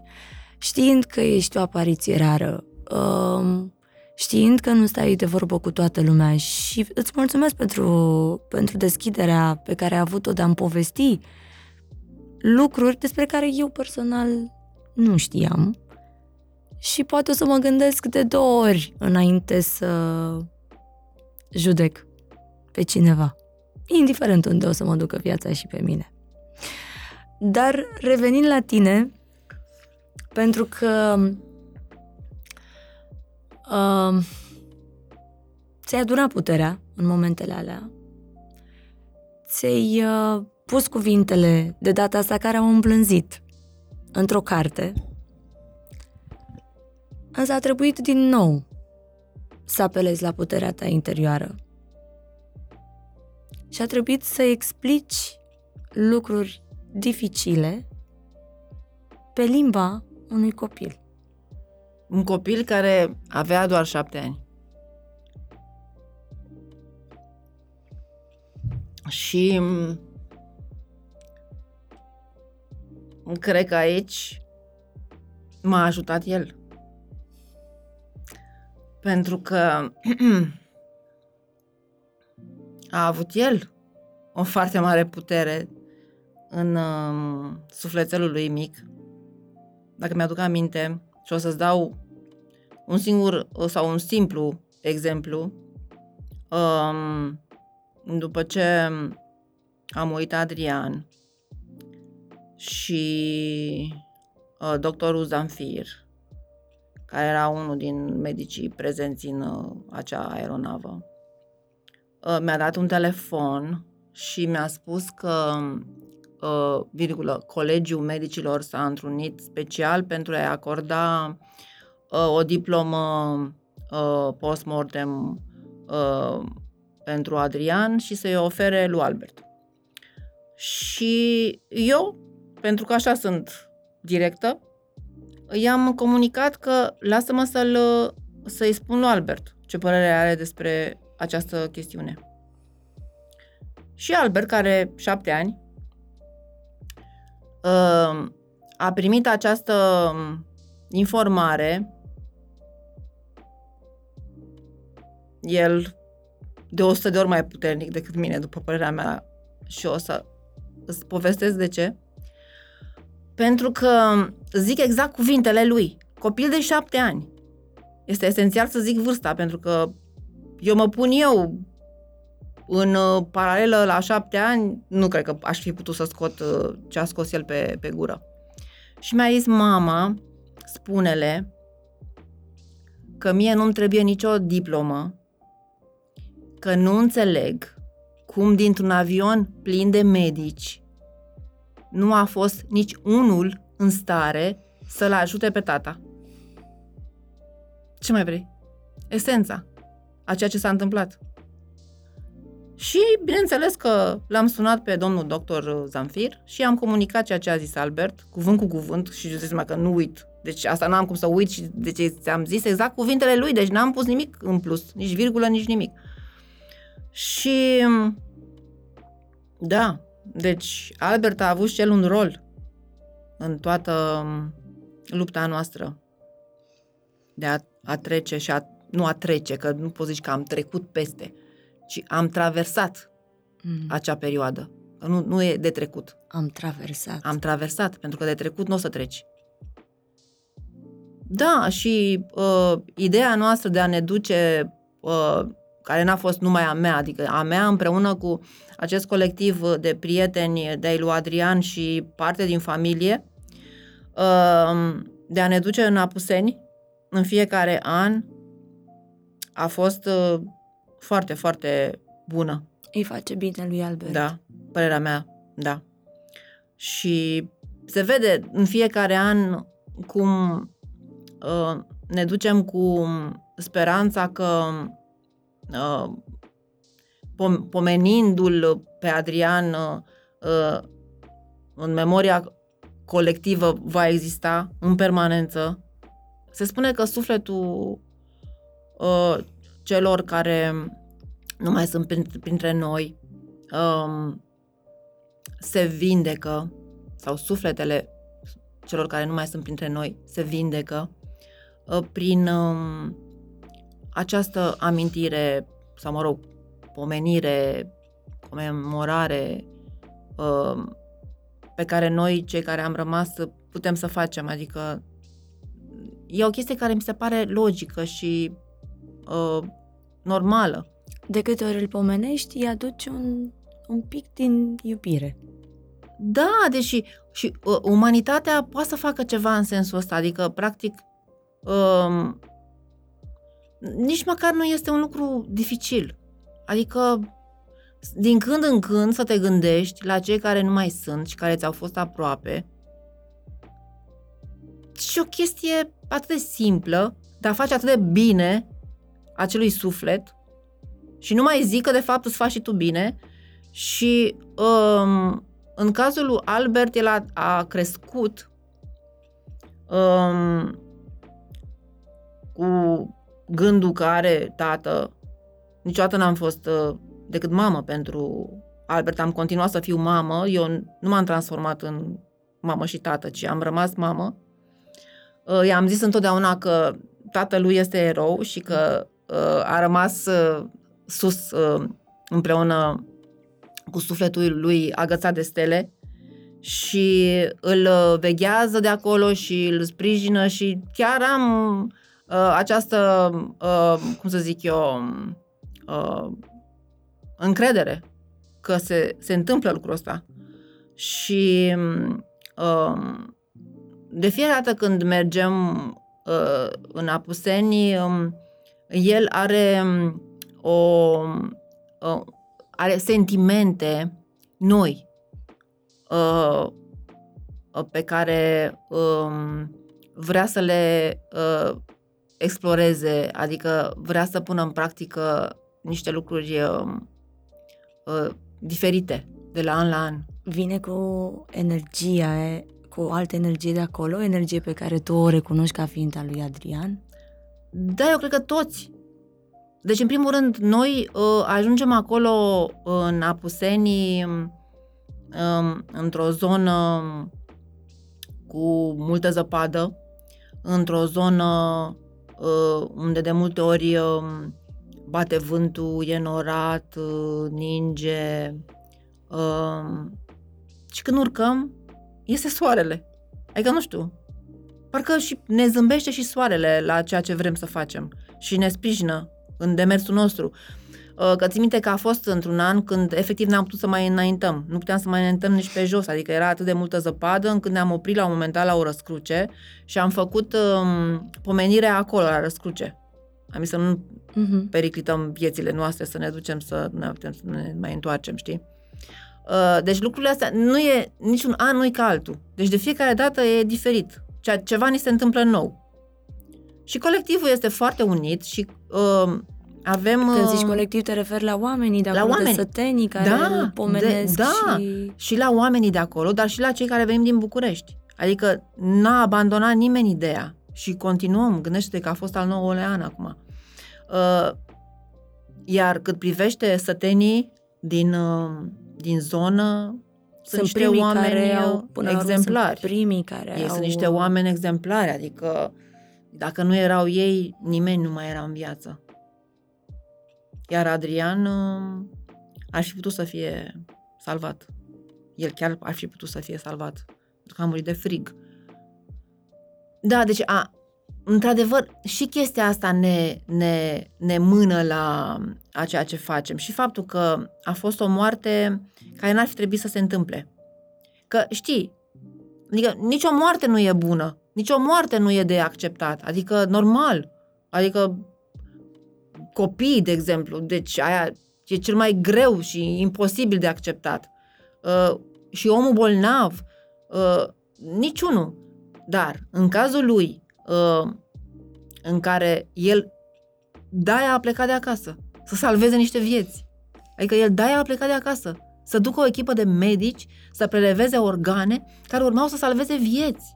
Și cu toate astea, el n-a putut să fie salvat, când ar fi putut să fie salvat. Deci el n-a putut să fie sau n-a fost salvat, chiar dacă ar fi putut să fie salvat. Adică e povestea asta atât de complicată și la fel, adică ce aș putea să zic și ce aș putea să fac, în afară de ce fac oricum. Adică nimic n-aș putea să fac. N-am, n-am ce să fac. Adică aș vrea să fac ceva, să pot să fac ceva, dar n-am, n-am ce să... Adică ce aș putea să dau eu timp înapoi să Da, și ne întoarcem la Albert.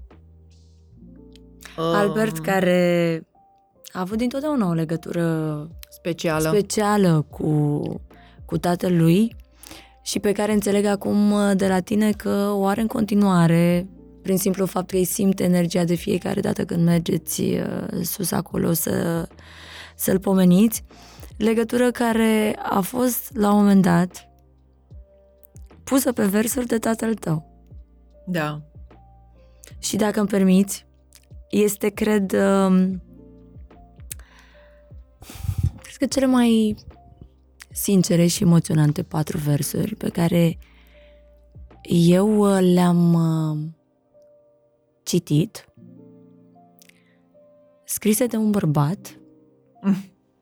pentru, practic, două părți foarte importante din, din viața lui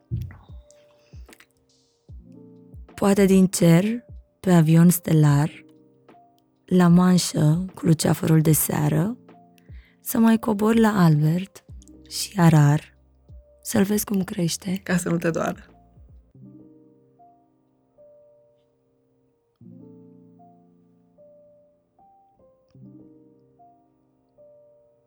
Atât de profundă legătura lor văzută chiar prin ochii tatălui.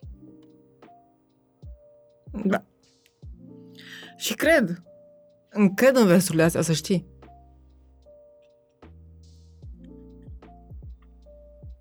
Le-am pus și eu pe coroană de câteva ori la început, după care am ales să pun uh, motoul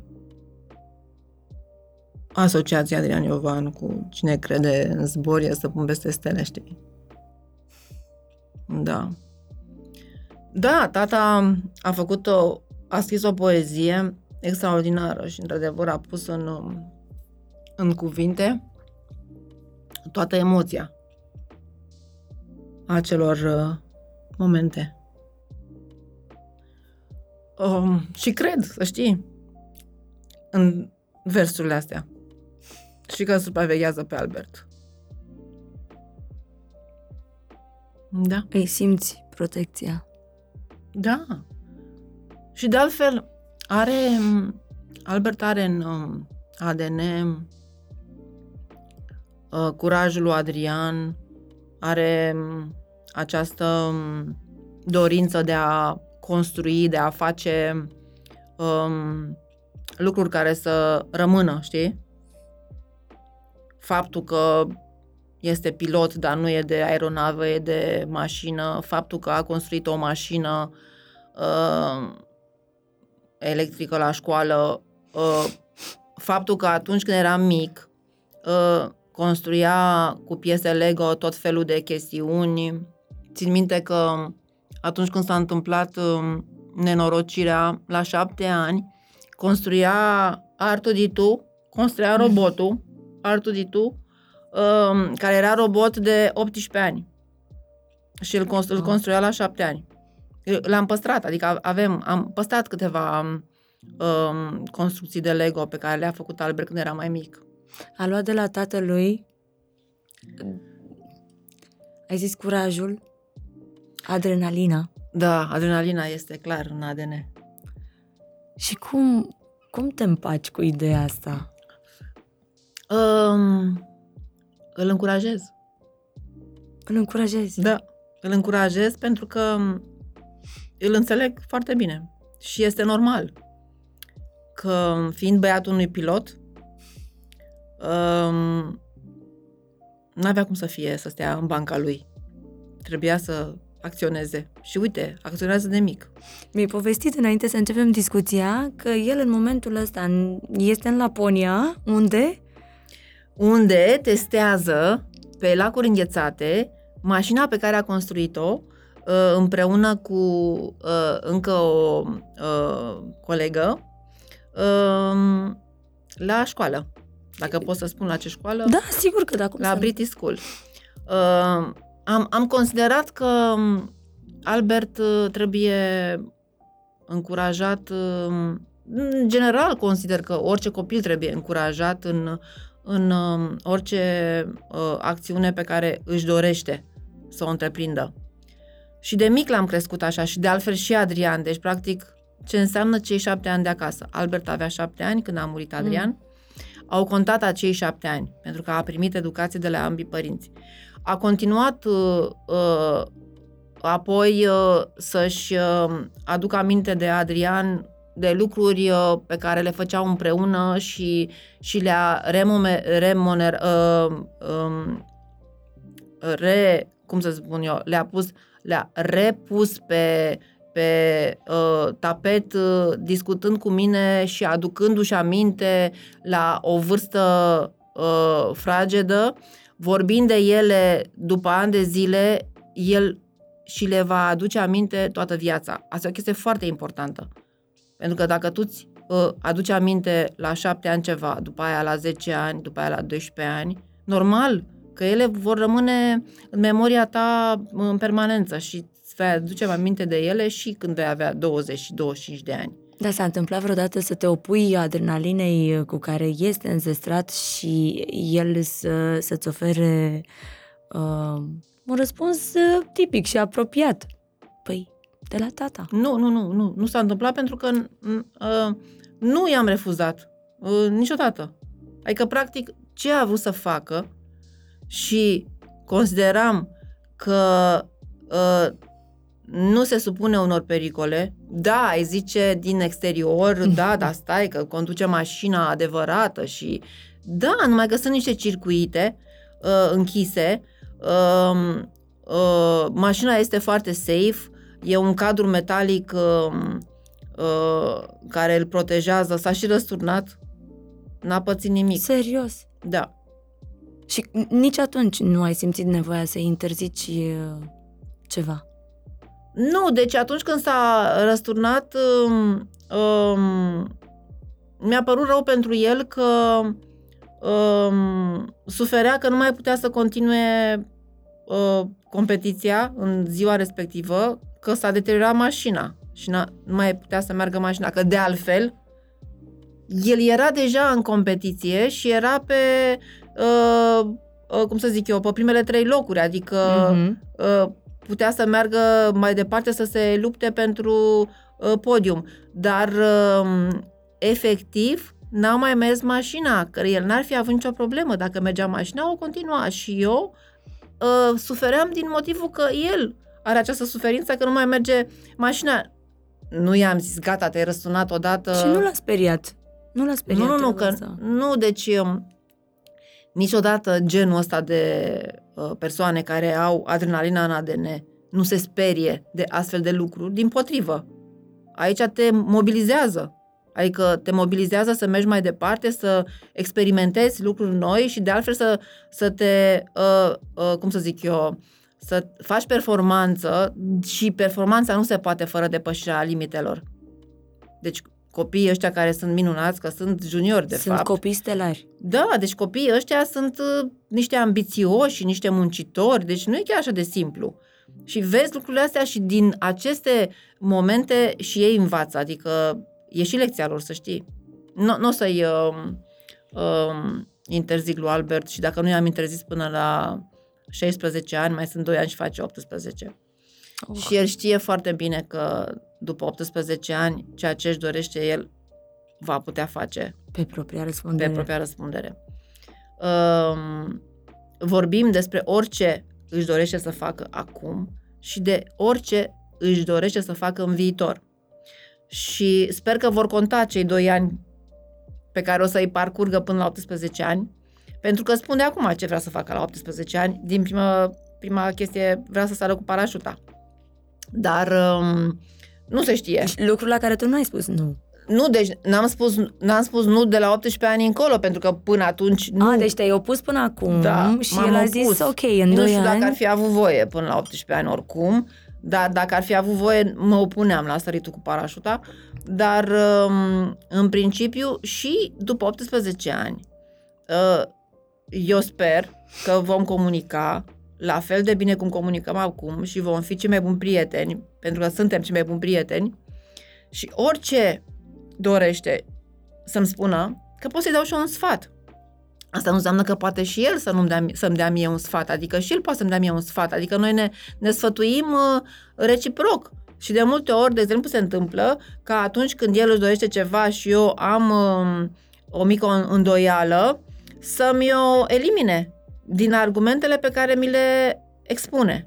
Adică e foarte importantă relația dintre părinte și copil. Și dacă relația e de prietenie, este perfect. Pentru că prietenie înseamnă încredere, în primul rând. Și înțeleg că a luat adrenalina, curajul de la tatăl lui și de la tine cântărirea posibilităților, raționamentul, nu?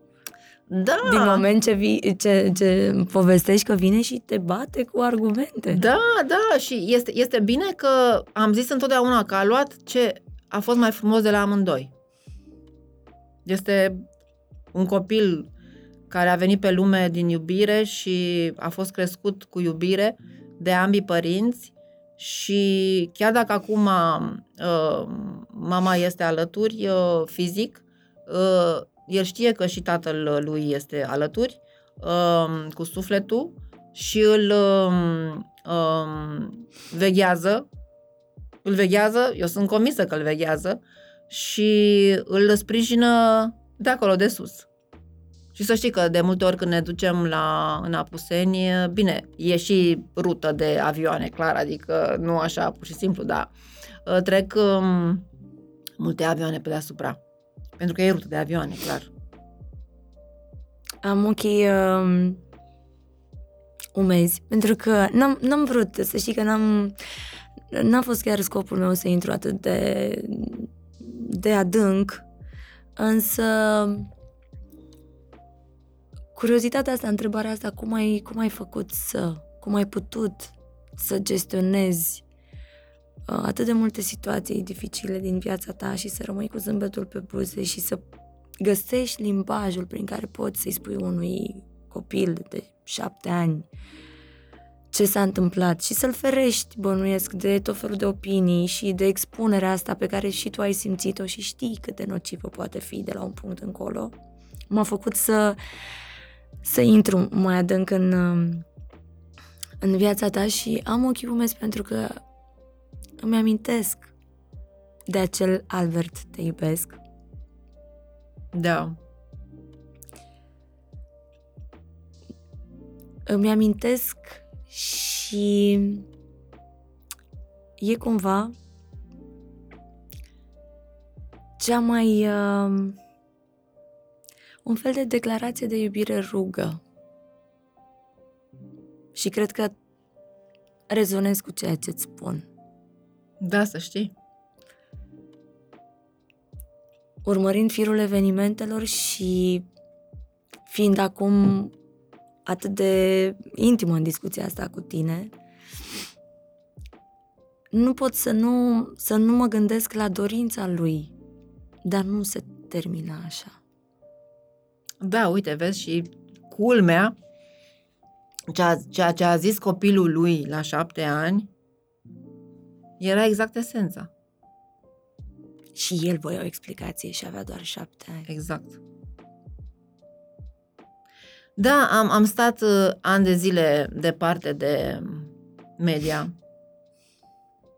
Asta a fost... Uh, sau asta a fost o hotărâre pe care am luat-o imediat pentru Albert. Să nu fim expuși. Și în primul rând să nu fie el expus.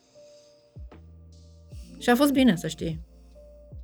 Deci ani de zile n-am, n-am mai vrut să să fiu um, um, parte din uh, poveștile altora și să rămân doar în povestea mea și a familiei mele.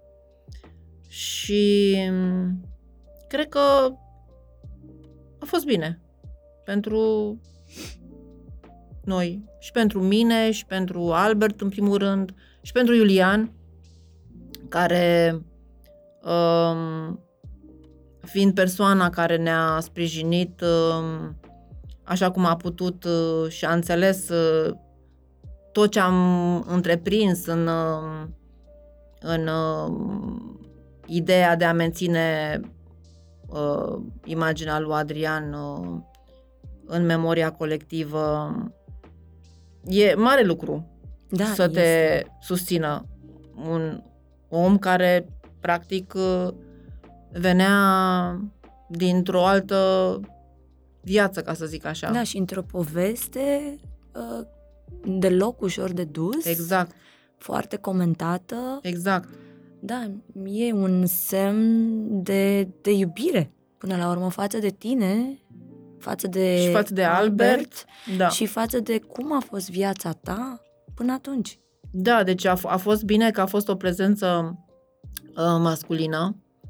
Uh, el și uh, am mai avut uh, sau am în continuare un verișor de al lui Albert care a fost uh, prezent în viața lui, fo- foarte important, în a, cel puțin așa am gândit, adică foarte important, niciodată n-am să dau lecții, știi?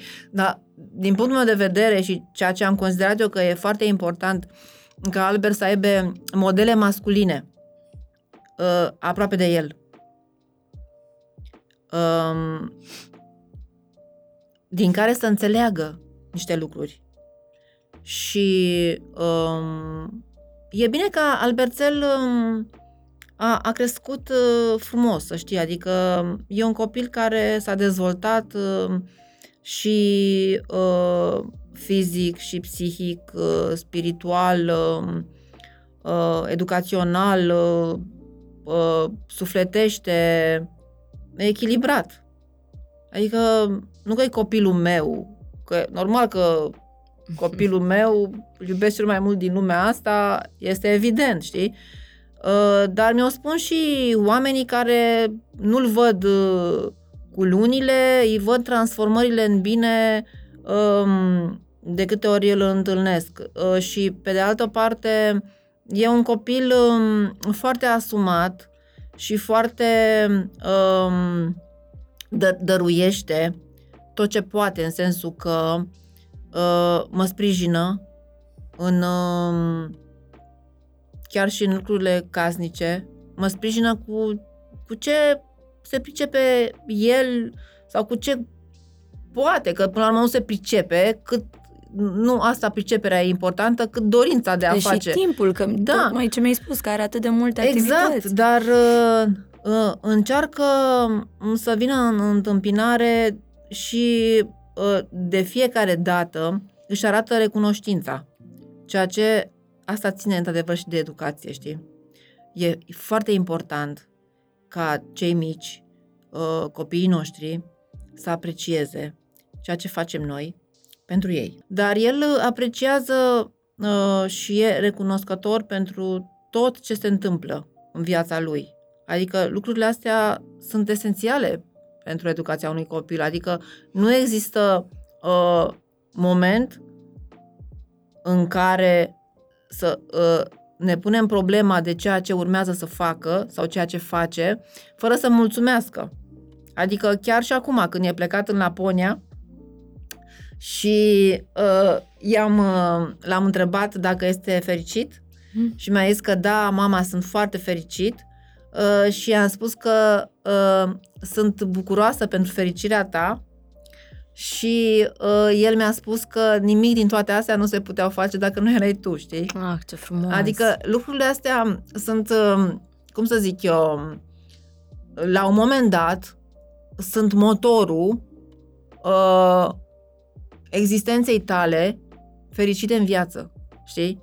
Adică, practic, uh, fericirea nu înseamnă nici material, nici vacanțe uh, pe iaht, uh, nu știu unde în lumea asta largă, ci fericirea, până la urmă, este un cumul de momente fericite care te fac să râzi, te fac să zâmbești, te, te fac, de fapt, să-ți uh, lumineze fața și să uh, îți dea, uh, um, cum să zic eu, forța să mergi mai departe, indiferent ce se întâmplă. Că se întâmplă. În fi- Adică în fiecare zi, dacă te gândești, seara, înainte de culcare, care au fost problemele zilei. Și în fiecare zi sunt probleme. Găsești. Găsești o grămadă. Și multe impedimente și multe lucruri pe care nu ai reușit să le faci. Adică sunt multe de genul ăsta. Dar, pe de altă parte, să ne gândim la ceea ce ne face fericiți și atunci trecem cu zâmbetul și mai e și mâine o zi. Adică nu trebuie să le faci pe toate într-o zi. Și mai e și mâine o zi. Să fim sănătoși.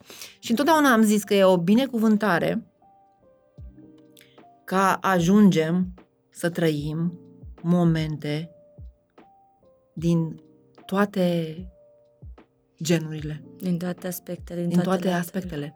Că înseamnă că trăim. Înseamnă că nu degeaba trăim. Înseamnă că ne îmbogățim. Prin experiențele prin care trecem, ne îmbogățim ca și oameni, ne îmbogățim uh, uh, sufletele, ne facem mai curajoși, mai frumoși, uh, mai, uh, cum să zic eu, uh, iubitori. Nu știu, adică cred că toată evoluția asta a omului pe pământ uh, uh, ține și de ceea ce reușim să parcurgem. Adică eu sunt foarte mulțumită că da, mi-am dat un target de 105 ani, Mhm, Minunat. da, um, și sper că mai am um, pe lumea asta uh, Misiuni frumoase. misiuni frumoase de îndeplinit și momente extraordinare de trăit. Și prin intermediul fiului meu, care de câte ori uh, are realizări, eu sunt prezentă și de-abia aștept și acum că testează, exact astăzi testează, e prima zi de teste a mașinii În Laponia. în Laponia și de-abia aștept um, să mi de trimită diseară poze, pentru că știe că sunt obsedată cu chestia asta, vreau să văd, adică să se materializeze măcar în fotografii până îmi povestește cum a fost și așa, știi? Um, da. Și pe de altă parte, uh, nu uit că am și o menire pe, pe pământul ăsta, să-mi duc mai departe uh, creațiile și dragostea pentru frumos, să-mi o dedic femeilor, că întotdeauna pentru ele am uh, muncit și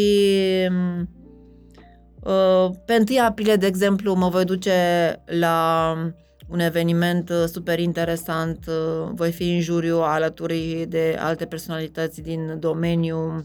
uh, Miss și Mr. uh, Kids pentru copii. Ah, unde se, unde se ține? uh, La, un, uh, la o sală um, aproape de Crângaș, Deci aici, în București. aici în București, da. Uh, Poate să veniți și voi. Să uh, venim. ca și uh, invitați. Uh, o să fie foarte interesantă experiența asta. Îmi place Deci, în primul rând practic, că e generația nouă, adică copii De la mici copii până la ai 18 început ani. cu espadrile colorate. Exact. Și uite cum mă, mă întorc, da, mă întorc și...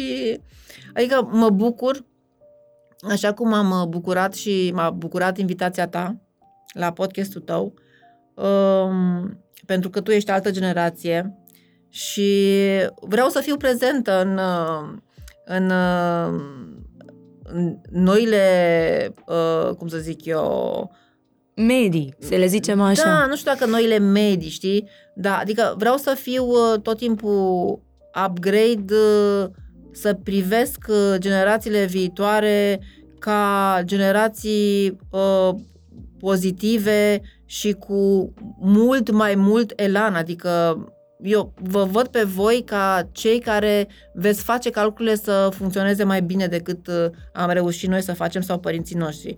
Adică eu am mare speranță în generația voastră, în generația fiului meu.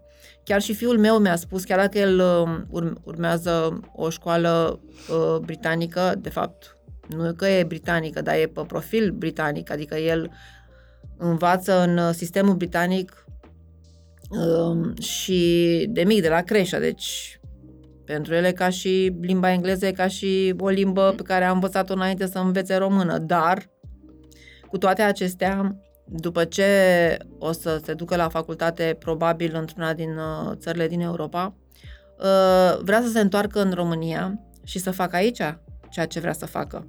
și nu ce vrea, să, rămână. facă? Uh, Deocamdată nu pot să zic, pentru că nici el nu cred că știe foarte, foarte bine, dar s-ar putea să fie legată de mașini, de inginerie sau... Dar nu, nu pot să mă exprim eu până când nu e concretizată treaba, știi? Dar, adică, ideea de a se întoarce în România după ce face facultatea... Te încântă și pe tine mă- oricum foarte mult. Nu, dar mă, eu mă încântă, în primul rând mă încântă, pentru că așa gândesc copiii generația de acum, că eu am avut o, uh, o cum să zic eu, uh, un semn de întrebare foarte mare, în care mi-am pus problema că foarte mulți copii vor dori să facă facultăți și să rămână în să rămână străinătate. acolo unde... Da. Dar acum văd că trendul nu mai e ăsta. Adică am ascultat și părerea uh, mai multor colegi ai lui care vor să se ducă să facă normal după o școală britanică, să se ducă să facă o facultate în uh, străinătate, dar vor să se întoarcă în România să profeseze. Ceea ce este extraordinar. Și noi avem nevoie de tine. Păi avem nevoie. Avem nevoie de... Și de ideile lor și de exact. uh, Și școlile, de forța lor și de entuziasmul. entuziasmul lor și de mobilizarea lor, adică da, eu zic că e de bine. Asta e minunat, mai ales că ai spus la un moment dat în podcast că ai visuri noi, dorințe Da, noi Exact. și că practic uh, mă simți uh, că ai parte și de o altă viață prin intermediul lui Albert. El fiind acum 17, 16, 16 ani, ani, anul ăsta face 17. vine cu o energie nouă în, uh, în viața ta și diferită. Iată, creator de modă și totuși acasă ai parte de uh, discuții despre raliu, despre a testa Da, mașini. și nu numai că acasă, dar mă duc cu el peste tot, adică am Iată. fost, sunt cea care filmează fiecare cursă. Deci chiar filmez, adică mă așez în uh, zone unde pot să fac filmări și imortalizez momentele importante ale cursei, ceea ce mi se pare extraordinar că sunt implicată. Țin minte, am avut uh, la un moment dat, eram atât de concentrată, de fapt, să mă uit la mașină decât să încadrez uh, telefonul pe, pe, chipul lui. pe imagine, știi? Adică știi cum e, că e, Mhm. e o discrepanță între faptul cum te uiți tu la mașină și cum pui de fapt telefonul ca să poți să urmărești parcursul, că fiind și la viteză, trebuia să miști telefonul non-stop. Și a, aproape la un moment dat, o, câteva filmări n-au fost, de fapt, uh, Ce corespunzătoare, pentru că eu mă uitam la mașină, dar nu mă uitam în uh, telefon ca să și filmez ca lumea. Am mai avut și eu niște rateuri din punctul ăsta de vedere, dar mă străduiesc pentru Albert să imortalizez cât pot de bine ceea ce face el deocamdată la nivel de sport, pasiune, e și ăsta un sport. Și chiar de performanță. Ascultându-te în uh, timpul ăsta în care am uh, stat de vorbă, îmi dau seama că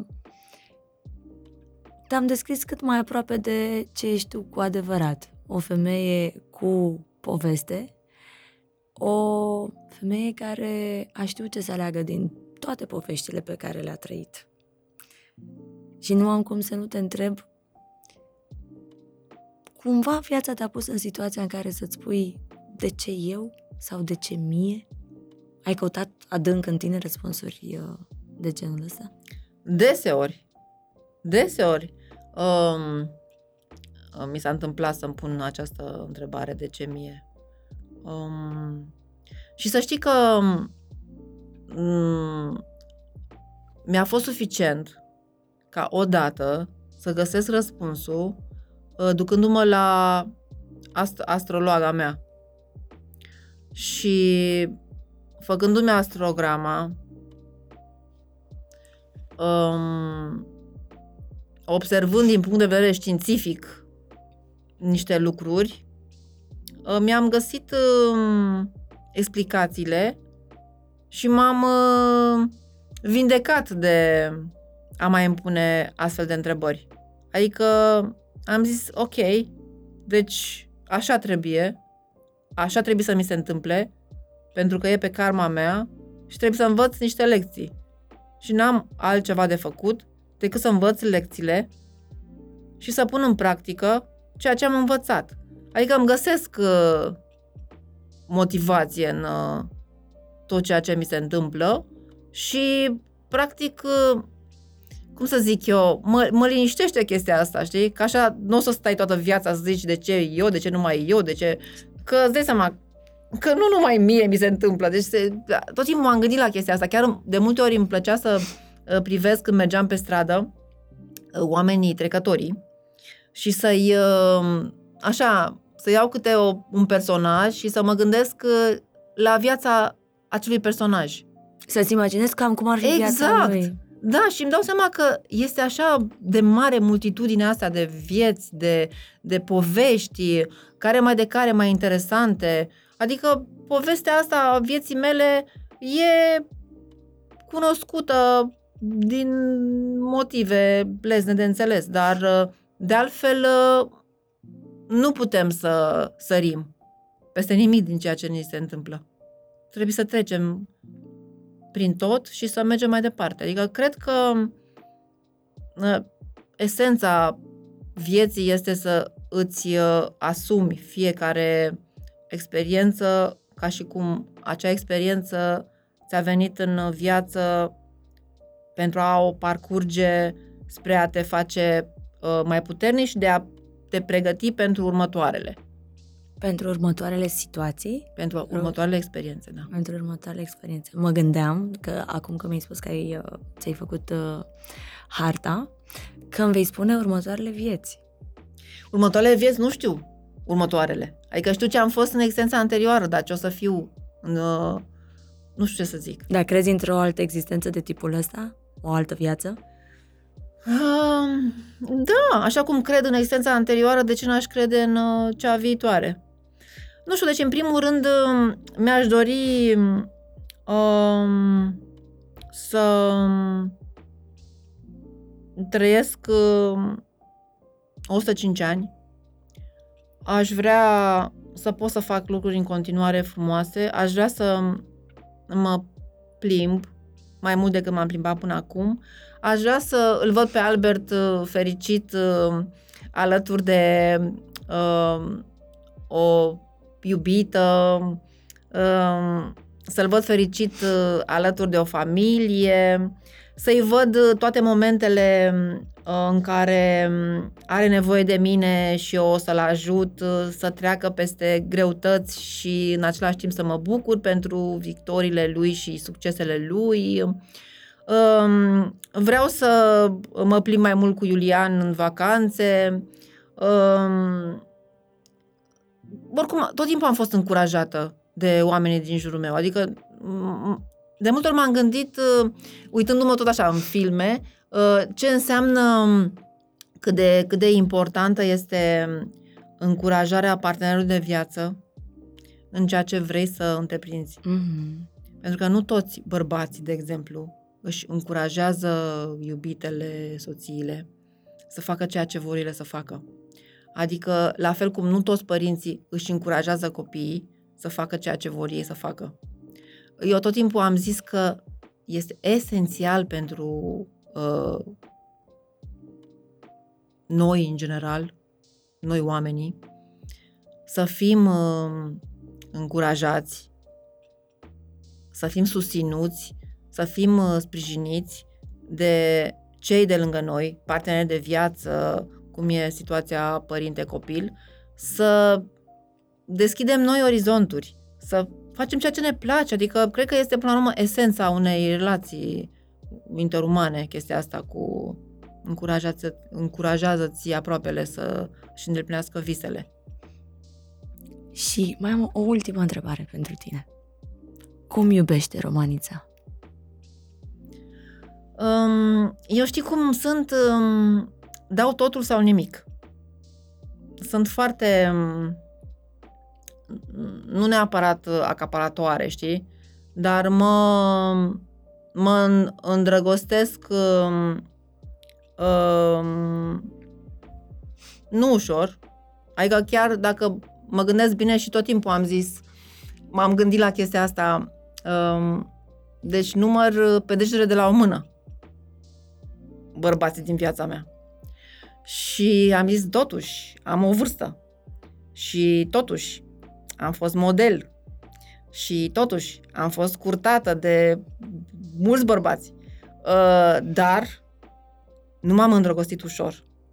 Dar când mă îndrăgostesc, uh, dau totul. Deci nu contează. Uh, cu Adrian atunci, știi că l-am luat cu uniforma după el și motocicleta. Adică așa a venit la mine în casă. Cu uniforma și motocicleta. Uh, nu contează pentru mine nimic. Dacă mă îndrăgostesc, dau, um, ofer um, și sunt um, prezentă din toate punctele de vedere în viața acelui om, dar, dar, uh, sunt foarte um, pretențioasă. În sensul că nu accept minciună, nu accept um, um, înșelăciune. Nu există așa ceva. Deci nu fac compromisuri. Nu ai putea fac... să treci peste asta. Nu, nu. Deci eu nu fac compromis. Deci am o viață și când privesc în urmă, îmi dau seama că am păstrat elementele uh, de bază în, uh, ca să zic așa, în direcția de a nu face compromis în nicio relație și a fi prezentă acolo unde uh, sunt iubită și iubesc. Adică, da, indiferent. Și eu acum sunt la 58 de ani, gândesc la fel, nu m-am schimbat. Adică mă gândeam că, bine, înaintezi în vârstă, ai o altă experiență, da, ai o altă experiență, ești un pic mai uh, înțelegător, uh, răbdător, asta a fost o lecție pe care am mai învățat-o în uh, existența mea în ultimii ani. Să fiu mai răbdătoare. Nu mai sunt așa repezită. Inclusiv cu tine? Inclusiv cu mine. Uh, dar uh, m-a binecuvântat, Doamne, Doamne, cu experiențe de viață din toate felurile și implicațiile, dar în schimb mi-aș și oferit iubire. Adică, practic, um, am fost iubită și sunt iubită, ceea ce este extraordinar, că și eu la rândul meu iubesc. Adică, practic, um, e esența vieții. Și o viață avem. chiar dacă cred în existența anterioară și în cea următoare, eu acum pe asta o simt, știi? Că venim cu o karmă, venim cu ceea ce uh, am trăit, uh, ne ajută ca și lecție să facem altceva, ne, ca și experiență, să putem să facem ușor ceea ce am făcut atunci. Probabil că contează lucrurile astea. Dar, pe de altă parte, să ne trăim viața frumos. Eu așa îmi doresc. Eu cred că o să-ți iasă. Ți-a ieșit și până acum. Și cred că o să-ți iasă și de aici încolo. Și poate uh, te gândești ca după um, cuvântul care ucide să urmeze cuvântul care înalță. Ai putea să faci asta. Ai avea ce să completezi. Îți mulțumesc tare mult pentru că ai acceptat să vii uh, uh, la Dilema. Îți mulțumesc pentru deschidere uh, și sper eu și pentru prietenie. Mulțumesc și eu mult de invitație, Emma, și să știi că m-am simțit uh, uh, foarte bine alături de tine. M-ai impresionat uh, cu poezia uh, scrisă de tata. Uh, nu m-aș fi gândit în niciun fel la chestia asta, deci chiar a fost o surpriză. Uh, da, deci uh, poate să fie vorba și de prietenie, într-adevăr, pentru că ești foarte sensibilă și îmi place lucrul ăsta. Îți mulțumesc și, și tu ești la fel de, de sensibilă și îți mulțumesc pentru încrederea pe care mi-ai oferit-o încă de la, de la primele minute aici. Mi-am dorit tare mult să te am la dilema uh, pentru generația mea, pentru a vedea ce cred eu sau cum cred eu că ar trebui să arate, să vorbească, să povestească și să-și trăiască viața o, o doamnă. Îți mulțumesc mult de tot, să ai o primăvară așa cum îți dorești tu uh, și să ne vedem la 105 ani, să vedem cu ce povești mai, uh, da. uh, mai venim. Să ai o primăvară frumoasă. Mulțumesc mult, la fel. Ce înseamnă să privești uh, viața cu onestitate, pentru că doar tratând-o cu onestitate poți să și vindeci anumite părți uh, pe care le, cu cărora a trebuit să le faci față. Ăsta este cuvântul care îmi vine în, în minte acum după ce am terminat de povestit cu Romanița Iovan. Onestitate și eleganță. Și cred că nu ar trebui să mai adaug uh, nimic. Eu sper ca povestea să vă inspire, să vă ajute și să vă dea uh, curaj că indiferent uh, cu ce vă confruntați, întotdeauna este spre binele vostru. Eu sunt Emma de la ZU, vă mulțumesc tare mult uh, pentru că urmăriți dilema și ne vedem vinerea viitoare. Zunivers Podcasts